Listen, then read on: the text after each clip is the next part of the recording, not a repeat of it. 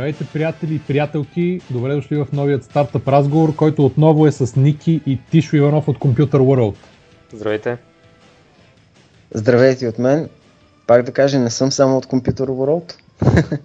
Къде другаде? ICT Media. Computer World е една от медиите на ICT Media и една от медиите, за които отговарям. А, добре. Какво прави? Какво Но все още съм известен като Тиш от Computer World. По-известен като Джон Фру Джонс, обаче този път няма да те питам. Да, да не се връщаме на тази Е. тема, продължаваме с интрото. да, да, не да, не урочасваме, да не урочасваме подкаста. А какви други медии има под ICT Media? Ще ми стане интересно. PC World, това е може би най-известната ни медия, много хора знаят.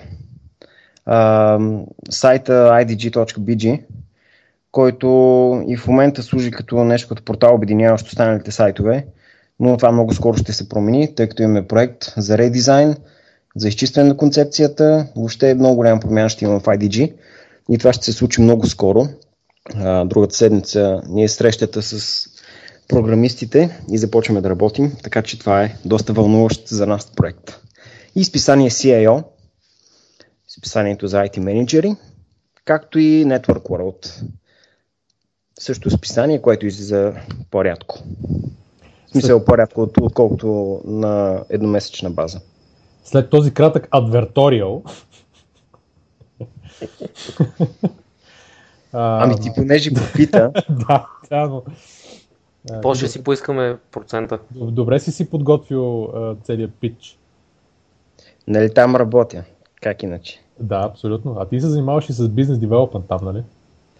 Да, но с а, онлайн бизнес развитие.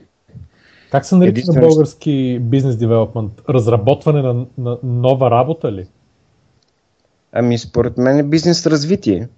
Аз и на визитката си така съм казал да напишат от едната страна е менеджер онлайн развитие. Добре, а онлайн на български как е? Е, пожитеста. А, добре, първата секция за днес отново е новини от България. Има някои доста интересни неща, които сме подготвили. На първо място от последната, може би една-две седмици е новината за а, финансирането на Storpool, който е български стартъп, а, който демократизира облачните услуги. Нали така беше? Дай на, българ, на български български. Да, да, ами. Значи Storpool, как да го обясним най-лесно?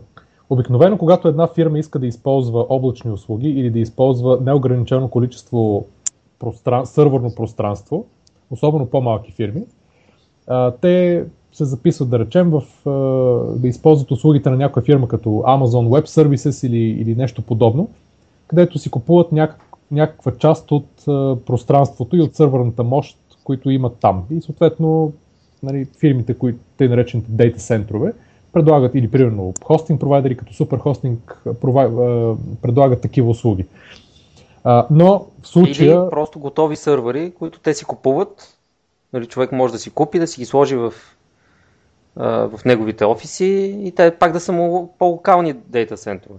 Да, мисълта ми беше, че единият вариант, когато си по-малка фирма е не да си купуваш много сървъри твои, ами да си един вид наемаш сървърно пространство и сървърна мощ, а, които, за да, нали, срещу определени пари на месец, за да, за да не инвестираш толкова Така, пари така, но. Storpool замества и двете.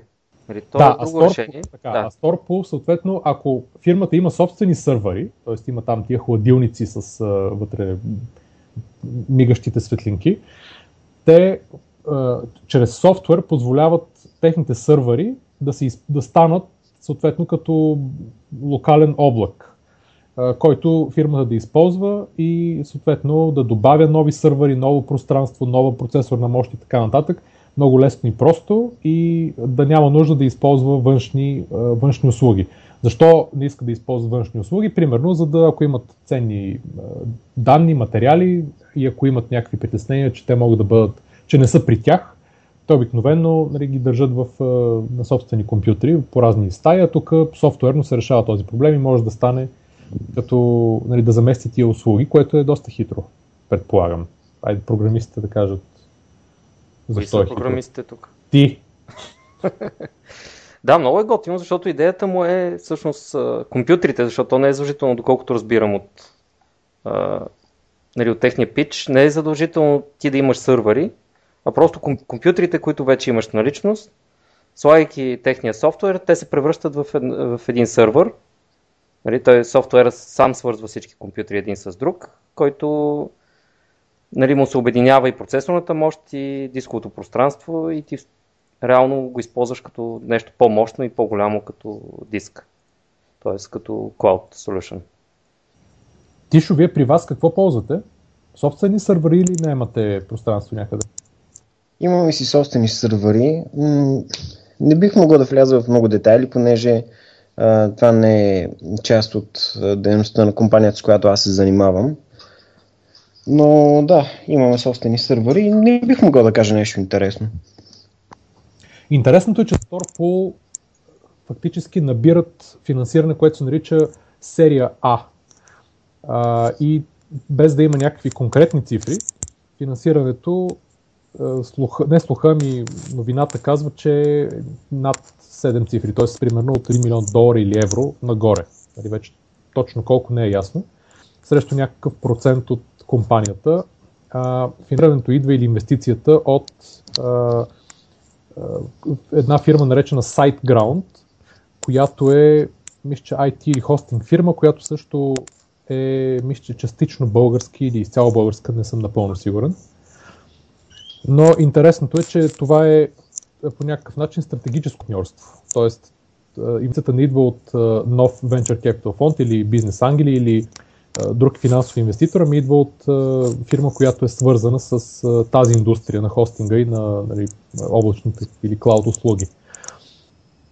Другото интересно е, че Storepool е фирма, в коя, която е минала през акселератора или всъщност като seed инвестиция на LaunchHub и по този начин с новата инвестиция това носи на LaunchHub нова оценка на тяхната инвестиция в Storepool. Тоест ако, примерно, LaunchHub са инвестирали условно 50 000 евро а, срещу 10%, да речем в Storepool и по този начин са оценили фирмата на 500 000 евро, ако сега инвестицията е примерно 1 милион евро срещу 20% и оценката вече е 5 милиона евро на фирмата, това автоматично преоценява и дела на LaunchHub, а, което е доста добре и за тях, защото съответно техните 50 хиляди вече са станали повече. И се приближават, т.е. това е един от поредните, поредните позитивни кейс стадита на, на, на успешна фирма в тяхното портфолио, а пък след Flips и някои от другите. Така че... Нали, Flips? Flips, да, или както беше преди iMedia Share, iMedia Share които се преместиха mm. в, mm-hmm. да, в, Сан, в Сан Франциско. Така че много позитивна новина и за, и за Launch Hub трябва да отбележим. Ще Но, черпат. Да, да почерпат и да дойдат да разкажат за новите си 9 а, инвестиции, вместо ние да гадаем тук и да се чудим. Да. От, открита покана, някой от тях да дойде. Аз само да вмъкна, че да. от 9 видях няколко, които доста ме заинтересуваха, така че наистина ако слушат или ако някой, който ги познава, а, слуша, нека да ги покани. Много ще ми е интересно да поговорят по-обширно и а, бих искал да добавя, по-конкретно визирам Apticals и Game Match. Добре, дайте Не, да минем да ги разгледаме сега. Въпреки, че не мислихме да ги, ги минаваме едно по едно.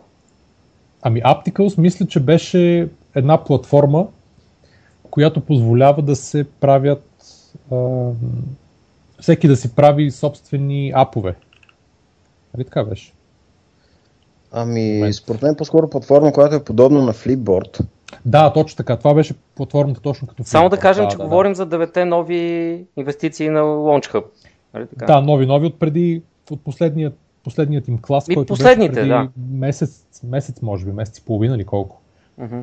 А, но Apticals наистина беше, да, ти, ти си прав, че това е, мисля, че базира на HTML, HTML5 да. и на Open Web, да, а, платформа, която позволява а, всеки, който има собствен контент или собствено съдържание, текст, снимки, видеа и така нататък, да го а, направи виз, визуално да изглежда подобно на Flipboard или а, нещо, което излезе съвсем скоро вече, Facebook а, Paper. Paper. Paper. Казахме най-съща дума по едно също време, не мисли си нещо. да си желание, което да се сбъдне. А, така че интересна платформа Apticals, да. Не знам какво повече. Интересно да е, предвидели са възможности за това медийните компании да печелят от това, предвидели са възможност за анализи от страна на клиентите, как крайните потребители използват тяхното съдържание. Така, че ти, би мен... го, ти би ли го използвал в, при вашите медии? Ами със сигурност би го проучил най-напред, понеже съвсем наскоро разбрах за, за Apticals, но ми, ми привлече интереса. Ако някой от Apticals слуша, да изпрати на Тишо а, код за достъп или някаква бета версия или нещо такова. Аз им поразрових сайта, но може би директно ще помисля за среща с тях или нещо от този род. Ще видим нищо да не, обещавам, да не обещавам сега в подкаста, но със сигурност са ми интересни. Добре, а другите, които... Всъщност една вметка за тези, които не знаят точно какво е Flipboard, това е а, мобилна апликация, която по много интересен и хубав начин представя а, всяко съдържание. Всяко съдържание, да. Обикновено това са тематични а, нали, теми, които а, могат да бъдат и събирани под формата на нишови списания или на по-общи теми като технология или примерно наука и така нататък и събират съдържание от най-различни други медии, примерно статии, които се пишат по различни сайтове или от списания и се представят вече в, в, по много готин начин като интеракция с потребителя. Flipboard е адски известно приложение, има мисля, че над 100 милиона потребителя глобално, така че нали, основният му конкурент сега е Facebook Paper, които мисля, че обаче Ники каза предния път, че са доста по неинтуитивни. Да, неинтуитивни за използване, заради многото жестове, които искат да, да въведат в началото пред юзера, пред потребителя, докато той се научи точно как да борави с платформата. Така, така. User experience или потребителското преживяване. Най-общо казано, това нещо взима интернет съдържанието и го показва като списание. Под формата на списание. Да, само че в Apticals липсва този момент на имитиране на разгръщане на страница. По-скоро си го слайдваш. Uh-huh. То изглежда свежо, изглежда, изглежда готино, има някаква добавена стойност, според мен, трябва да се види. На всичкото отгоре е и българско, така че... Значи при положение, че Google пуснаха такова нещо, което не мога да си спомня сега как се казваше този сервер, сервис. Така ли? Да, Google имат доста време на сам такова едно. Newsreader ли беше? Ми май, не знам дали само News ли се казваше. нещо второто. Да, сега ще го потърся, но иначе Flipboard е толкова е, популярен, Paper на Facebook е, очевидно ще стане популярен. Нали, а няма веб аналог. Нали? Така че това със сигурност е доста добра идея да се направи а на веб. Flipboard може да се използва през десктоп браузър. То не е само мобилно приложение. Не съвсем. Flipboard ли? Да. Не, могат да се четат а, някои артикали, но не може да се използва по същия начин, както се използва на, на, мобилен, на мобилно устройство. Няма едно към едно веб версия. Можеш... То, нищо едно в този свят не е едно към едно. Не, не, можеш, можеш просто някоя статия да я споделиш с някой, той да си отвори в а, браузъра, но не можеш, да, не можеш по същия начин да си разглеждаш контента. Разбираш? Да, ясно. Окей. Okay.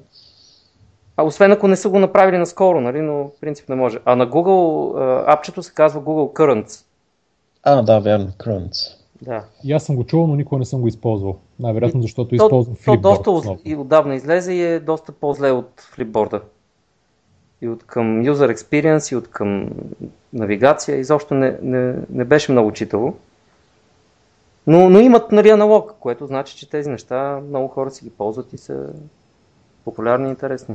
Да, ами, ами то цялата индустрия, значи при цялата а, при цялото предлагане или целият хаос с това откъде каква информация идва, нали, в момента човек вече няма нужда да търси каквато била информация. Той бива заливан всеки дневно с всякакви щуроти, спис, нали, статии, нали, новинки, твит, твитове и речем, фейсбук постове и така нататък.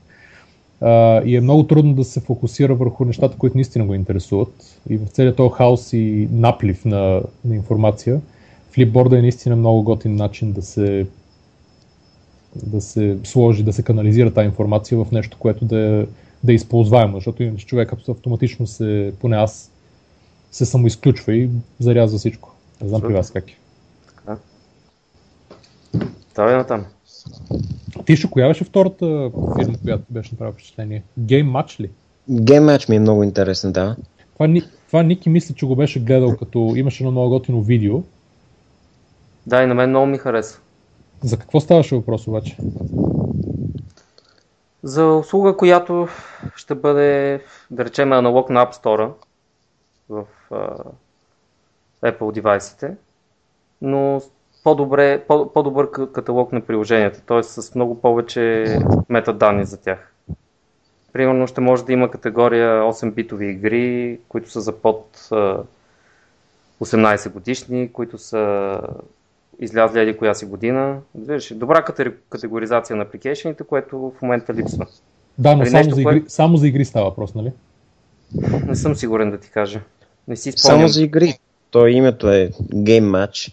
Да. Идеята е, че ти като потребител, благодарение на тази платформа, можеш много по-точно да филтрираш игрите а, според това какво искаш да играеш и какво позволява хардуера ти да играеш.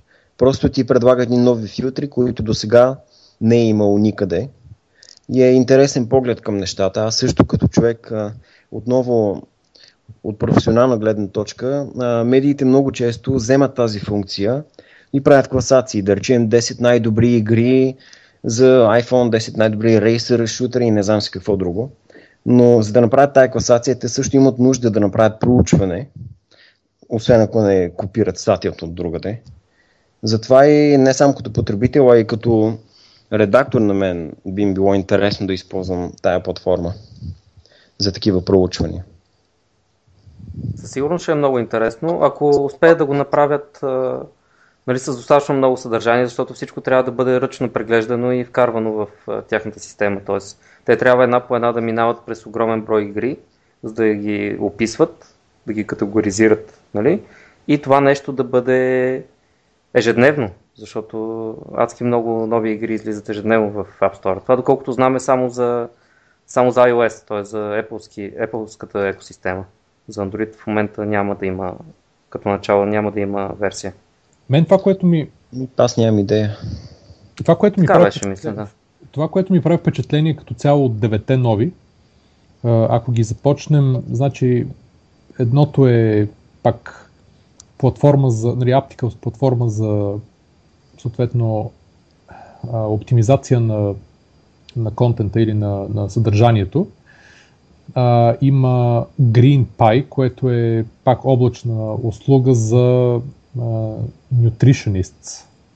Нали, за диетолози. Хора, диетолози, точно така. Благодаря ти която помага, т.е. като платформа, която помага на диетолозите да, да поддържат връзка и да следят какво става с техните, техните, да ги наречем пациенти, не знам дали това е точната дума, но с хората, които използват техните услуги. А, има социално вземане на решения, т.е. пак свързано нещо с социалните мрежи, а, онлайн ревюта, нещо, което се казва prefer.ly.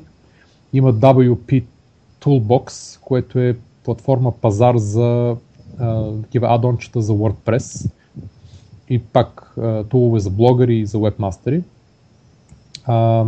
Equify, което е автоматично тестване на за, може би, когато се прави нещо за няколко различни браузъра, дали, дали се вижда еднакво или дали работи еднакво под всичките.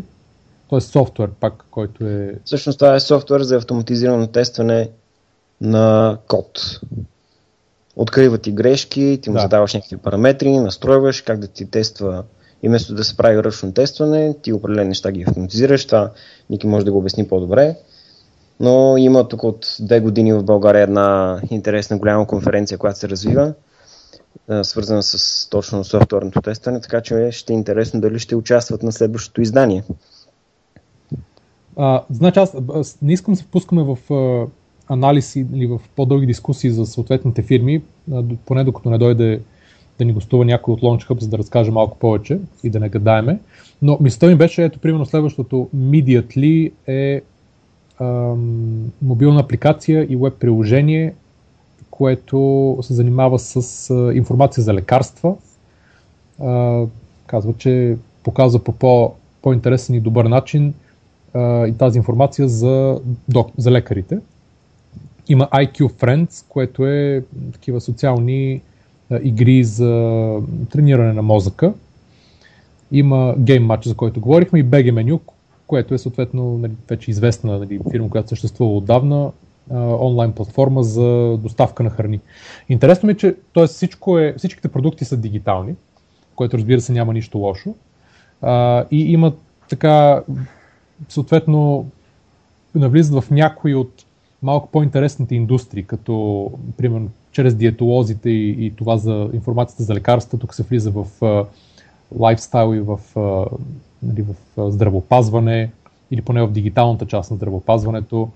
А, има нали, съответната част социални нали, игри, социални платформи, съдържание и така нататък. А, доставки на храна, което е пак част от а, дигитализирането на, на някои от стандартните услуги. А, интересно ми е при тях, когато се вземат решенията, дали се гони конкретна идея само или се гледа кои индустрии биха били по-интересни за, за нали, да го наречем условно разбиване от, от някакви стартъпи. Нали, липсва всякакъв хардуер, тук липсват а, фирми, които да предлагат нещо различно от онлайн или някаква дигитална услуга, което е предполагам съвсем целенасочено, но, но наистина липсват а, и при леване такава, при повечето неща, в които инвестират. А, има някакъв тренд в Европа, който навлиза лека по лека в хардвер. Един-два акселератора се навъдиха, които в Германия знам за един, а, има един в Литва, ако не се лъжи, или в Естония беше, който също е фактически само за хардуерни изобретения. А, а в България има доста добра нужда също. Тоест тук тук си изобретяват доста неща, които могат да получат финансиране евентуално. Ние ще, след малко ще говорим за едно от тях, колкото и да това да изглежда малко нереалистично на този етап, но, а, не знам вие какво мислите за, за тия трендове, които Тоест, ако тези два фонда съответно инвестират а, в, в фирми, които те искат да растат, целта е съответните стартъпи да станат достатъчно големи в един момент, за да бъдат продадени или да се развият или да станат публични в един момент на някоя западна борса а, и по този начин фонда да направи пари. Но така като гледате а, насоките, в които тези стартъпи в момента започват да работят, а, може ли от тях, някой от тях поне да заместят а, вече, нали, изобщо да разбият и да заместят вече съществуващи индустрии, да речем в България? Значи, за това, което ти каза, че са основно или всъщност само софтуерни а, стартъпите, а, ние все пак не знаем тези, които не са прияти. И нали, можем само да гадаем какво е какво се е предложило на Launchhub или на Eleven, но вероятно просто тези софтуерни стартъпи са били най-добри за инвестиция. Или ако е имало нещо хардуерно, което е било добро за инвестиция, може би е щяло да го видим в този списък. Не е напълно ясно дали там имат пълна експертиза за хардуер поне. Тоест тя изисква все пак е, изисква да има няколко души, които да разбират много добре и производство, и нали, supply chain management и съответно работа с а, физически продукти, физически дизайн, индустриален дизайн и така нататък, което предполагам, че те могат да намерят естествено такива хора, но не съм сигурен дали в а, настоящите екипи има достатъчно такива, че да могат да оценят, да оценят адекватно рисковете пред инвестицията в, ами, в хардуер. Като цяло в портфолията на LaunchHub или на Eleven какво е, какво е състоянието на хардуерните стартъпи? Мисля, ами, аз не си спомням дали сме разглеждали един, всички. Значи само е за един се сещам в момента, може би има повече, но само за Playground Energy се сещам, които са, мисля, да. част от портфолиото на Eleven. И те са едни плочки, които чрез, които да се монтират на детски площадки. А, и когато дечицата тичат отгоре, съответно мисля, че има нали, леко се натискат и създават а, чрез кинетичната енергия, успяват да, да създадат друга енергия, съответно, която да задейства лампи или да прави нещо. Генерират ток. Генерират да, ток, да, който се използва в самите площадки за нещо си. Което е много интересно, естествено. И това, е, и това вече е хардуерен, нали, условно казано, продукт. А, и това са хора, хора които са били, били или още са, не съм напълно сигурен, част от Walltopia, които знаят как се прави как се правят физически продукти, как се маркетират и как се дистрибутират по света. Така че тази, тази експертиза има. А, така че интересно, не знам. А, има в България достатъчно, аз съм гледал филмчета на разни ученици или студенти, които правят квадкоптери или октакоптери а, нали, като хоби.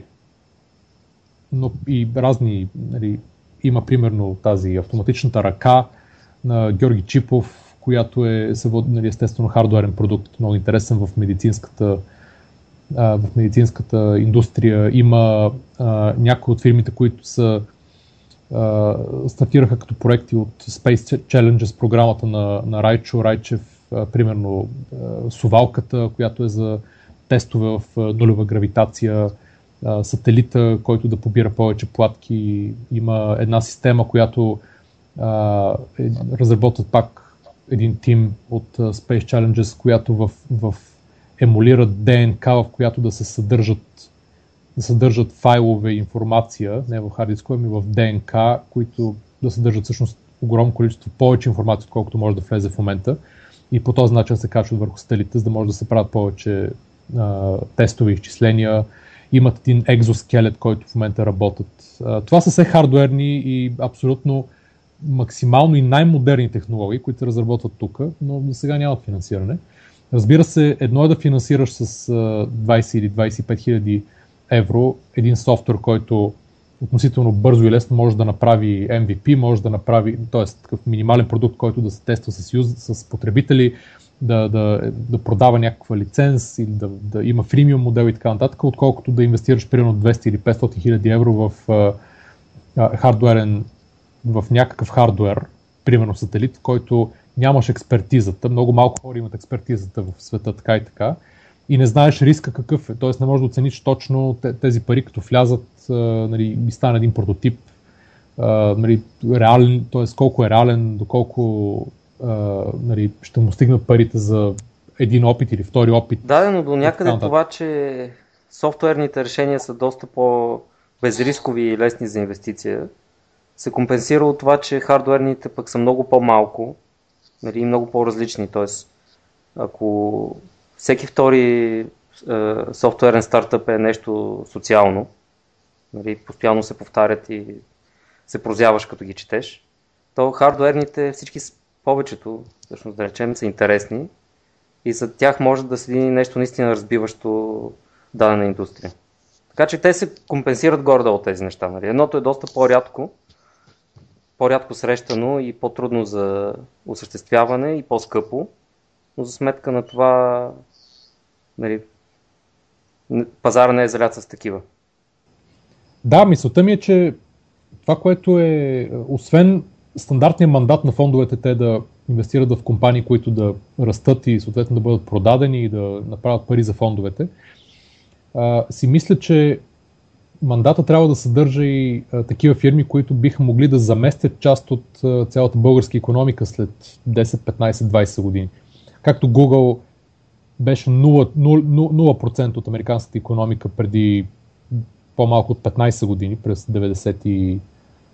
98 или 9, когато стартира, до една доста голяма част от американската економика, да не, да не говорим с целия, нали, цялото влияние, което има по, целия, по, по цял свят и начинът по който е променил живота на хората а, само за буква, буквално за 5-10 години. Абсолютно. Тоест, може да стане много по-бързо.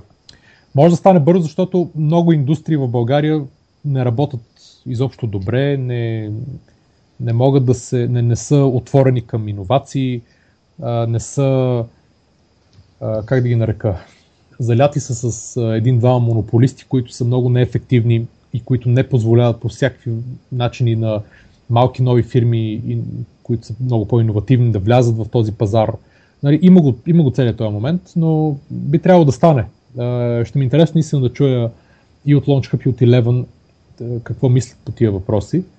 Защото в крайна сметка нали, и това, е, това е и отделно смисъла на всичките инвестиции, които правят. Но като говорихме за, за хардуерни изобретения, а, втората новина, върху която ще се спрем, е за лет, българската летяща кола, която е създадена от един пловдивски изобретател, Иван Кръстев, който я нарича колата на бъдещето. Чакай, извинявай само. Да. Че, за мъничко само да се върнем назад. Ти понеже преди 20 на минути се, се опита да ни... Когато започнах да говоря ли? да, се опита да ни подканиш да си споделим мнението за тия компании, които ги разгледахме, които са новите нали, инвестиции на LaunchHub. И ние казахме някакви неща, но първо Тишо не е казал нищо. Като цяло за тях. Дали смята, че имат бъдеще и така нататък. И да си продължа мисълта, си мисля, само че може би от следващия епизод, да направим нещо като оценка на всеки, да правим, т.е. нещо като оценка на всеки един от тези стартъпи, примерно от 1 до 10. Всеки нали, да си казва нещо и направим една обща оценка, така че, която да си остане в историята и в сайта и в а, подкаста и след време да можем да нали, това нещо да го наставим върху какво се е случило също с тази компания. Дали тя е получила финансиране, дали се е продала или просто е изчезнала. Нали? Малко като това, което правят в сайта Exit or Fail, ако не се лъжа се казваше, където са сложили... Но там беше май гласуване на, на да, потребителите. Е, точно така, гласуване. Всичките инвестиции на Launchhub 11 са, са сложени на този сайт и а, всеки може да гласува дали фирмата ще успее или ще се провали. И съответно да остави коментар. Абсолютно. Само, че просто ще бъде само нашето експертно мнение. Да. Така че след време, като се види колко добре ги разбираме нещата, нали, всъщност ще ни дават пари, за да им дадем отрано висока оценка, за да може да, някой да инвестира в тях, защото ние сме... сме добри, дали добра оценка, значи е добра инвестиция. Не забравяй, че ние сме в България и разбираме от всичко. Да, да. Тук всеки разбира от всичко, така че нашето мнение няма как да не е експертно. Абсолютно. Просто трябва а... да го вкараме в цифри и звездички. По да... Няма нужда от цифри. Като се каже това е пълна простотия или това е жестоко, означава, че вече а, нали, това обобщава много дълбоко, експертно, мислено, проучвано и добре аргументирано мнение. Абсолютно. Ние просто ще присъстваме с а, цитати, както ам, компаниите, често стартъпи, слагат на, на сайтовете си. Слагат цитати, ако някой ме направил ревю от TechCrunch или от друг такъв сайт някакъв хайлайт от статията, така ще слагат хайлайтове и от този подкаст. Ще кажат, Ники мислеше, че това е пълна простотия, обаче ние го доказахме, че греши. Тишо, ти какво мислиш за като цяло насоките, в които влизат, примерно, тия последните 9 фирми в LaunchHub? Мен ми харесва, че има няколко фирми, които са примерно влизат в лайфстайл и здравопазване. Има някои, които са в... не изключвам всичките социални неща, които мисля, че просто са прекалено много вече с този мащаб. Ясно, е, че това е огромно. са малко групирани. Едната е изцяло медийна, Apticals, Game Match. Също, според мен, в голяма степен е ориентирана към медии, защото ако това наистина работи добре, медиите ще го използват много, много мощно говоря за IT медиите. А, след това имаме наистина GreenPie, които са свързани с работа на диетолозите. Този стартъп твърди, че решава някакъв проблем. Аз въобще не съм навътре в тази индустрия, но ако наистина мога да спестя 2 часа на ден на някой, супер. Uh, Immediately също, които предоставят информация за лекарства. Те са насочени към лекари, и всъщност това, тази услуга работи вече и в Словения, и в Хрватска.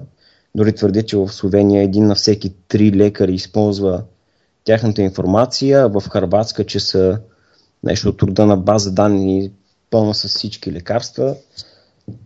След това имаме две, два стартъпа свързани с игри, Game Match и кой беше другия, IQ Friends. Така че да, има някакво групиране според мен не съм много сигурен как си ги подбират Launch Hub. Абсолютен факт е, че в България има много малко финансирани хардуерни стартъпи, но наистина няма статистика за това колко от въобще кандидатствалите хардуерни са, т.е. колко от всички кандидатствали стартъпи са хардуерни, колко от тях са били на ръба да бъдат финансирани. Това би било интересно да споделят хората от Launch P11. Да. А какво мислиш за колата на бъдещето? Създадена в Плодив. Да, разкажи Я сега и... пак за нея, част ами, Тази кола на бъдещето отдавна правят подобни продукти. А, може би новото в нея е това, че а, витлата и перките, докато се въртят, генерират енергия, която захранва някакви акумулатори, някакви батерии и прави автомобила или там хибридния автомобил хибриден и по отношение на задвижването, защото едновременно се движи с някакво гориво, не съм сигурен дали е бензин, дизел или нещо друго, и с електричество. Що и може България, би благодарение на това. Що ме в България, може да си сигурен, че много бързо ще почнат да слагат по сервизите е, метанови уреди. Метан и газ. в летящите, в летящите коли. Но разход от 10 литра на 100 км звучи много добре. Максимална скорост 300-400 км в час за Еми, значи малко, по, малко по-бавно от средната скорост, по магистрала. движи по магистрала Тракия към морето. Да. По-хубавите коли в България, да. Интересно е, че това е едва ли не българската терафугия. Терафугия, за тези, които не са чували, е един калифорнийски, да го наречем стартъп, които наистина са разработили вече летяща кола. Това имаш предвид под наистина. Това си има прототип, има... Да, да, който да, да, показаха как си лети така че си е съвсем истинско. За българския автомобил говоря. Какво имаш предвид, че терафугия е съвсем истинско? Терафугия имат вече прототип, който има доста летат, часов, летателни часове, говорят и в реален размер. И това е също почти, почти съвсем готово. Доколкото разбира, аз доколкото разбирам, мисля, че е... това не е произведено. Тук слушателя трябва да, да види видеото, всъщност, което ще линкнем към Видеото е... този епизод, нали, за да разбере за какво става. За да разбере нотката на ирония, но да. най-малкото има патент. Е, що има патент? Патент, че е нищо, че моделчето е направено от uh, чаркуляции от станьол или не знам точно какво. Но за терафугия щях да кажа, че uh, е, имат имат вече готов прототип, който лети, върви по магистралите и се тест нали, в активен период на тестване. Те само от краудфандинг успяха да, да си набавят над 10 милиона долара, освен инвестициите от Venture Capital фондове и други инвеститори, които са привлекли. И наистина целта им е да до няколко години да има такива коли в, летящи коли в употреба. разбира се, имат всичките проблеми с разрешителните с промяната на законите за летене по градове и извън градове. Нали, това, това са неща, които лека по лека ще трябва да бъдат решени и адаптирани към новите изобретения. Обаче, нали, аз не знам, честно казано, а, има патентована концепция, доколкото разбирам от а, този поводивчан Иван Кръстев, а, което не значи, че тя няма да стане или че не може да стане. Но естествено, трябва прототип, някой да, да инвестира а, в прототип, т.е. Да, да инвестира в фирмата, за да може да стане прототип, да се тества, да се щупи 10 пъти, да се направи пак и така нататък. Може би ще, това може да стане по-ефтино в а, България. Не знам, дават една цена, прогнозирана цена около 150 хиляди евро. Има 9 крила. Да. Гледам, че терафугията има само 2. Не са, стигнали, не, не са стигнали висотите а може да се използва и като такси, почтенски самолет, линейка или полицейски патрул. Абсолютно. Може да.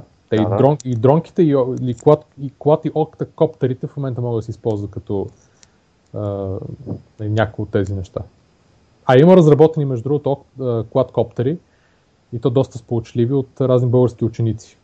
Аз съм гледал тук видеа, може да ги линкнем които са... Ние нали, ги нали, нали, нали, в един от епизодите си говорихме там за Roll Да, Partners. може би като беше... Като бяха... И там бяхме линкнали, да? Да, да, с Кико и с Дарин, като бяха на гости. Тогава бяхме линкнали един, едно видео, наистина. Трябва да го изробим и да го линкнем пак, защото наистина много хубаво. Много добре беше. Абсолютно. Неща, които иначе показват само в разни много популярни видеа в, под TED конференциите. Фактически тук има ученици разни, които ги правят същите. Не знам, летящите коли фактически те ще дойдат в един момент. Това е неизменно. Така, така. Под някаква форма. Аз не съм много сигурен в това, защото отново ти за да излетиш трябва да отидеш до някое летище. Зависи по какъв начин изли, излита автомобилът ти. Ами как този автомобил според мен би трябвало да може да излита в движение, т.е. не като хеликоптер, статично. За българския ли говориш? Да, за българския. Мгм. Добре, добре. Така е. Някак си не си представям точно този тип изобретения наистина да имат а, устойчиво бъдеще като бизнеси. По-скоро нещо по-различно трябва да е. Защо като концепция е добре, просто като реализация е доста зле. Значи ако това нещо изли- излита вертикално и няма 9 крила, има по-малък на брой крила, нали? Изглежда по-реално, защо да не, не замести автомобилите след 15-20 години? Нали, не говорим сега конкретно за този модел, който гледаме на българския летящ автомобил, а принципно. Аз като цяло не вярвам, че каквото и да е, което е с крила и се движи едновременно с гуми по пътищата, ще има някакво бъдеще, наистина.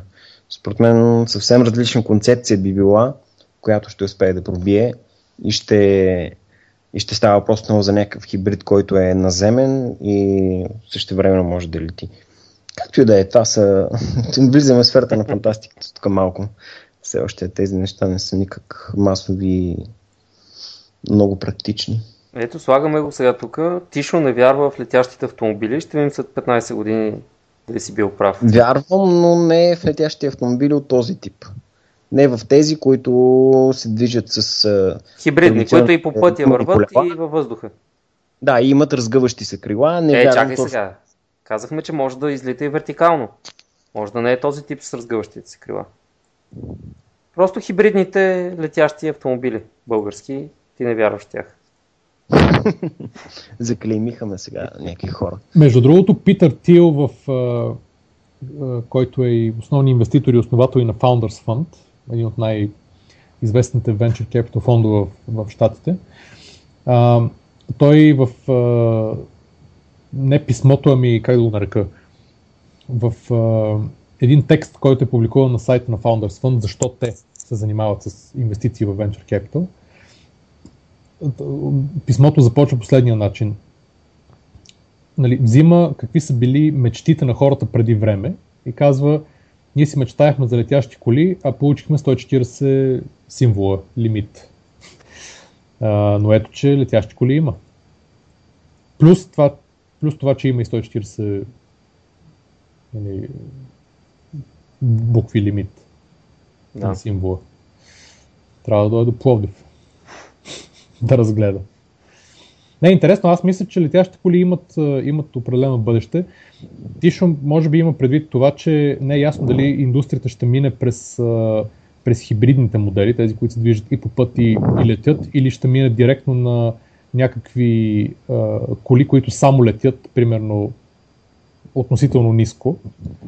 А, и директно ще стане такъв скок. Не знам. Което По-скоро ще, може би нещо такова. Най-малко не ще вярвам- реши, най-малко вярвам ще реши, бизнес а, ниша. най-малко ще реши проблема с дупките. Да. А, тук ще се измисли нещо, някакъв аналог, който ще е за въздушния трафик. Въздушните А, ями. Тогава трябва още от сега да регистрираме сайт въздушниями.bg, където да се, с GPS координа, координати да се тракват къде има лека турбуленция и въздушни ями. Да. Ще се измисли. Ще се побългари това нещо, няма проблем. Да, извинявай ти, защото аз те прекъснах. Какво каза? Ами, че просто не вярвам в тази бизнес ниша. Не вярвам да има достатъчно хора, които да имат нужда едновременно да карат и когато си поискат от някъде да излетят. Аз не мисля, че проблема е нуждата. Откол... Колкото в това да се разреши въздушното пространство да се използва по такъв начин.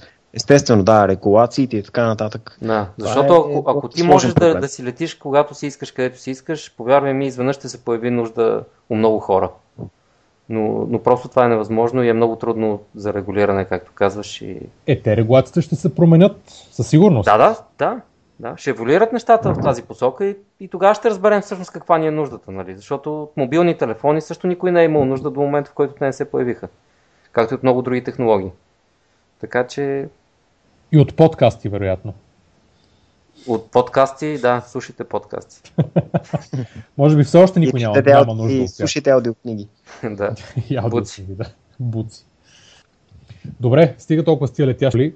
Малко да се приземим на земята, обаче оставаме в сферата на транспорта с последната новина от последната седмица. Каква ужасна тавтология. Една статия в Капитал за мобилното приложение taxi.me, което е така вилнее в Facebook основно с техните реклами и за което ние много накратко говорихме. То беше а, в, в преди няколко епизода, когато ни гостуваше Таня Пунчева от Капитал. И тя спомена, че това беше една от нейните препоръки хората да го, да го погледнат и след това гледам, че имат и, нали, тя е написала и статия, в която някои поне от въпросите, и от, нали, които стоят на дневен ред, получават отговори. А, приложението а, е финансирано в момента, сега не знам точно кога е било влязло в, като инвестиция, обаче от, от 11 с 25 000 евро и от есента, да, на миналата година. И през декември е излязло приложението за, за iPhone. А, идеята е, че когато човек го, си го инсталира, то е безплатно и го пусне, може да си поръча такси, където и да се намира, да види, да си комуникира с шофьора, да види на нали, на каква тарифа ще го возят, кой шофьор, каква оценка има шофьора от други потребители, каква е колата, кой е номера и кога ще дойде и по какъв маршрут евентуално трябва да го откара до място, където иска да го откара, дали го лъже в маршрута или в сметката или нещо такова. Всички тези неща са много добре. Това не е някаква нова идея. Такива приложения съществуват от много време в, в други държави на Запад. И тук. И тук също. А, мен основната ми а, без да съм го използвал да си викна такси, основни, основната ми критика в началото беше. Добре, че... ти защо не го изпробва? Ами, защото забравих. Скоро доста да, използваш, използваш такси. Използвах таксита, да, и ще го, но ми е много лесно да звъна по телефона или да. А, ясно, че ти е лесно. Да. Защо не, защо не, защо не... Ще го изпр... Значи не го използвах последната причина. Когато се отвори приложението, то, по, то, ти си въвеждаш къде се намираш има един бутон, с който може да си поръча такси. И това е. А, което на мен просто не ми вдъхна доверие, че знам как такси от коя фирма ще дойде и на каква цена ще ме кара. Без да знам тия две неща, аз не, не успях да, да, да надмогна някакси психологическата бариера, която имах, за да го използвам. Сега в статията най-накрая, след дълго време на неяснота, става ясно, че те използват шофьор от най-различни фирми, включително и от нали, фирмите, които са най-известни, с най-много коли, OK, там Yellow и така нататък, които возят на нормални цени. Съответно, там 70-80 стотинки дневни и 90 стотинки нощна тарифа. Разбира се, при такситата има таван на цените, мисля, че лев 50 или лев 60 беше, но проблема беше, че аз не знаех в началото точно какво такси ще дойде, той и на каква тарифа ще, ще ме вози. И това беше един от основните проблеми. Ами то а, не би трябвало да има значение какво ще е. Тарифата ами, да, тарифата има, да, ами, но... има значение. Да, мен фирмата не ме интересува чак толкова, колкото, да. колкото а, тарифата, защото нали, ако пише стандартна тарифа, стандартно означава всичко, което е в рамките да. на регулациите, което беше до значи, това, което трябва да пише в приложението е а, ние ще се опитаме да ви намерим най-доброто такси за цена в рамките на, от, както пише в тази статия, от 79 до 90 стотинки. Да, аз подозирам защо... Тоест, не повече от 79 стотинки дневна и 90 стотинки нощна. Не повече. Okay. Аз подозирам защо е било, било това затъмнение относно цените, защото все пак най-вероятно шофьорите като част от техните договори с, с фирмите нямат право да го правят това нещо. Те, имат, те могат единствено да взимат хора от улицата или да да използват а, диспетчерите, които са в съответната фирма. А, и това са... какво пречи да се напишат цените? Ами не пречи, ето. Фирмите казва, да, фирмите да, се казват, цените... Подозирам, че може би има някакъв проблем, без да съм 100% сигурен. Ако хората от такси мини чуят а, случайно, нека да ни пишат, за да, за да ни гостуват и да разкажат малко повече. На всички ще е интересно, защото индустрията с такситата наистина е, има нужда от, от новости, подобно на, както примерно Green Taxi, когато стартираха в София. Беше нещо ново и все още са нали, в момента един от най-добрите таксити, като вид коли, като дори, дори да е малко по-висока цената, както е при тях, понеже не лъжат нито в разстоянието, нито при апаратчетата, просто цената в крайна сметка идва почти същата, както на нормалните таксита. Тоест ти си Или... мислиш, че Потвърждавам такси... това за Green такси. И в колата шофьора имат си някакви униформи, колите са Toyota, Toyota хибриди при това. И аз по това, което съм чувал, го потвърждавам, да. Да, нали, идват на време, т.е. има вътре безплатен интернет, ако някой му трябва Wi-Fi. Мисъл, много по-добро е, отколкото една стара бракма, която не е мита никога, шофьора не се е къпал 3 дни, мириша му устата, мириша му, миришат му мишниците, колата се е пушило, седалките са разпарчалесани, мръсно е, все едно влизаш в някакъв бардак нали, и те лъже със сметката накрая. Нали, това е ясно, че няма как да има бъдеще. А има много такива шофьори. А иначе ти мислиш, че такси ми всъщност се договарят с отделните шофьори, а Точно не на ниво таксиметрова не, компания. Не, абсурд. Никоя таксиметрова компания не мисля, че би да, се, аз така... се съгласила. Да, т.е. те някакси полулегално... Те по-скоро биха си направили собствена система, както Абсолютно. някои от uh, таксиметровите компании си направили, отколкото да...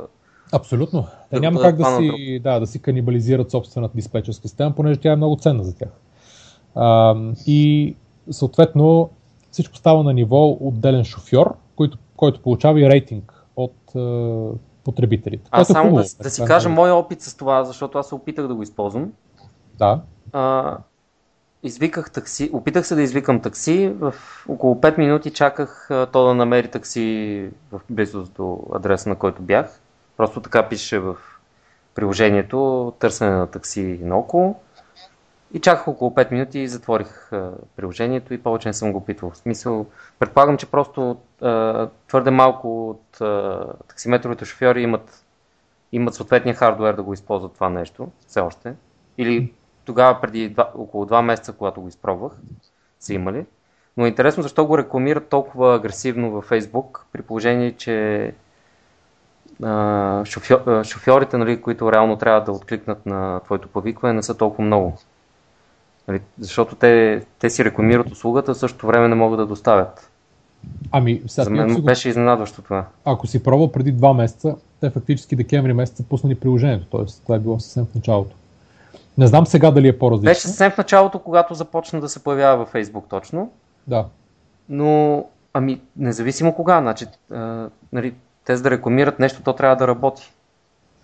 Това е, това е един от основните проблеми, наистина. А този проблем, честно казвам, го има примерно и при Green Taxi, които са в момента около 30 коли общо, а, което е много малко. И много често, аз винаги, те са ми първият избор, обаче много често, когато а, звъннеш и те казват, ами нямаме кола в региона и трябва да чакаш примерно 7, 8, 10 минути. А пък... Най-добрия Да, да речем. А, нали, някой път идват за 3, 4, 5 минути. Когато имат кола, е супер, защото идват много бързо. Обаче а, много често се е случвало да няма достатъчно коли и това е голям проблем, защото тогава човек звъни на някои от другите фирми, примерно 1263 или някои от другите и буквално за 2-3 минути пристига колата. А и те започват да си сменят колите, вече все повече и повече са с по-нови коли, които си по-нормални и така нататък, така че не знам. Но колкото и да смениш колата, ако шофьора в нея а, е неприятен, той по същия начин ти разваля, а, може да ти провали и деня направо.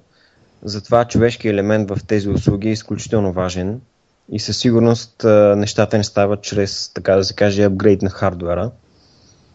Това е общуване директно човек с човек и ако таксиметровите компании не си въведат необходимите политики за управление на персонала и за качество на предоставяне на услугата чрез персонала, няма как някой да предпочете друга компания пред Green Taxi. Значи, в някои от, да речем, по-нормалните таксиметрови компании, от големите и по-разпространени, когато имаш някакъв проблем с шофьора, те винаги откликват. Тоест, звъниш на телефона, оплакваш се и при повечето от тях те отдавна са го разбрали а, този проблем, че ако хората не са доволни, има така рязък отлив и имат доста солидни глоби при шофьорите. Аз поне лично ми се е случвало и съм се оплаквал поне 6-7 пъти и за всякакви неща. А, и реагират доста бързо. Сега обаче проблем е, че имат адски много коли, много хора не се оплакват изобщо, просто преглъщат така по типично пораженчески менталитет и не казват нищо, което не, не води до подобряване на услугите. И затова и Green Taxi съответно не са толкова популярни. Нищо да няма значение, ние говорим в момента за приложението. Пише, че да, има около... ако мога да... Извинявай, ти си кажи, аз след това ще добавя нещо за такси ми, което ми хрумна преди малко. Само щях да кажа, че по, според статията имат над 10 000 инсталации, а, което е доста добро, добра цифра, но примерно аз го инсталирах. Значи за тази агресивна кампания, която да, и го провеждат и, да, и приложението, при положение, че е безплатно, а, не знам доколко е добра, добра цифра. Прилична е, но 10 000 те, те набиват много сериозна сума за реклама. Така че... Да, да, абсолютно. Значи, ето един цитат само преди Тишо да кажеш, че искаме с два клика и за две минути хората да получават такси. В момента система, системата вече свързва клиента с шофьора средно за около 30 секунди, след което до няколко минути колата пристига. Това го казва Христо Чернев, мисля, че се казва, CEO-то на, на фирмата. А, това явно не е така в момента това може би е идеалният случай, в който, в който Сега, се стремят. Все пак, нали, аз пак казвам, че това беше преди около 2 месеца, когато тествах. От тогава може би вече са, са достигнали повече коли и наистина може да става по-бързо. Просто не ми се налага често да използвам такси, иначе би го тествал по-често, просто да видя как напредват. Но те трябва както да споделят колко крайни потребители са инсталирали, инсталирали приложението, така и да информират самите потребители колко шофьори Абсолютно, реално да. Да, аз подозирам че, подозирам, че шофьорите изобщо не са много на този етап и затова не са споделили. Но, той, е, но това е в техния интерес, така че тази система евентуално ще заработи. Нали, това е win-win-win. Нали? Абсолютно, да. И създателите ами, на приложението не, не печелят, и потребителите печелят, и таксиметровите шофьори успяват да си запълнят деня. Нали, малко повече отколкото. Ама, ама не много от тях. Тоест, какво значи? Трябва, ами, много малко са читавите, свестни, и читавите и свестни таксиметрови шофьори, които като процент от значи, всички. Човек, когато вижда, да човек, когато вижда реална връзка между това, което прави, нали, и, и, и не заплащането си, а резултата от него. Тоест, за момента ние знаем, че шофьора може и да е, минава по заобиколни маршрути, да те помпа с помпичка, да, да ти пуши в колата и ти може и да не се оплачеш. Нали, съответно той да си вземе парите, които си взима и това е. Но когато той има моментален фидбек за това, което прави и то му се отразява върху това, което печели, той ще се подобри. Нали така? Да, точно така. Но, така читайте... че дори и тези, които сега ти си мислиш, че няма да успеят да получат добър рейтинг, те може би просто с времето ще, ще се подобрят до там, да, си, да станат използваеми и хората нали, да ги чат пати тях, с тях да се возят. Да, в идеалния случай. Не знам колко ще стане това, да, но и просто да всички, всички но... по тази верига печелят. Няма как. Няма как тя да не доведе до, до подобрение нали, на, на, и на шофьорите, и на, на всичко. Ами проблема е, че големите фирми, съответно, те ще са много против такова приложение. Защо? Ами защото всяка фирма дърпа към себе си. Няма как ма, ти... Ма значи ти продължаваш да си използваш а, таксиметровия апарат на, на тази фирма. И касовата бележка и парите, които взимаш, се отчитат в същата фирма. Просто повикването се случва от друго място. Е, да, по-добре е, ако е самата е фирма контролира този процес, но тя не виждам какво ще има чак толкова против. Какъв е проблема? Това е все едно ти си му махнал на улицата на таксиметровия шофьор и си го хванал. Реално 1263 си взимат същия кът, който и иначе биха си взели. Даже за тях това е по-добре, защото ще им запълни а, нали, бройката шофьори, които са в а, движение, а не чакащи на някоя стоянка. За тях е все едно, защото те взимат фиксиран вноска лизинг от всеки шофьор, независимо той дали кара 5 или 25 пътника на ден. Еми, различните компании различно работят, но повече са така, да. Така е. А, а проблем е, че ако тази, ако се разпространи много услугата и някой шофьор е добър, той ще се махне от, от съответната фирма. Той ще си направи собствена фирма, ще си купи кола и ще се регистрира като, като такси и няма да, няма да има нужда. Това, че дали е 1263 или 2121 няма да има никакво значение. Крайна това е неизбежна еволюция на, на да, този и за, това, и за това фирмите ще са против него. Те ще се опитат да го забавят максимално, но да, точно. то е неизбежно. Да, но... Точно на това исках да обърна внимание, че а, едно такова приложение, една такава мрежа създава предпоставка всеки шофьор на такси да се превърне в предприемач а, и чрез качеството на услугите си, които предоставя и чрез рейтинга, който има в системата, да стане много по-независим, отколкото е в момента. Много по-предпочитан. И оттам нататък не се знае тази, този рейтинг, това качество и този избор на клиентите, до какво ще доведе като следваща еволюционна стъпка в а, стартъп кариерата, така да се каже, стартъп развитието на един шофьор, който неусетно ще се превърне точно в това. Мисля, че обаче за българския пазар и за българския, българските компании начин на мислене, просто е, е те, те, те няма да имат достатъчно добра визия нашите таксиметрови компании да го разберат това нещо преди то съвсем да им е изяло бизнеса. Тоест, преди наистина да могат шофьорите да си станат предприемачи, както казваш, и, и да се отделят изцяло от компанията. Тоест, те няма да се сетят да го, да го забранят това нещо, преди да е станало твърде късно. Аз не бих ги подценил чак толкова много. Да, не забравяй, че това е индустрия, в която е адски ам, с, с много висока доза на, на конкуренция от години на Има доста опитни играчи. Има много опитни играчи. Да не говорим, че по, много от шофьорите фактически са а, мини предприемачи. Тоест, те примерно купуват кола, взимат на лизинг, плащат вноски, те работят за себе си. А, те не получават заплата от фирмата. Но ето, че това... има само две или три приложения за повикване на такси в България, а има 35 примерно компании за това нещо. Така че каквато да, защото... конкуренция и каквото и да е, те просто не са толкова напредничеви в мисленето си.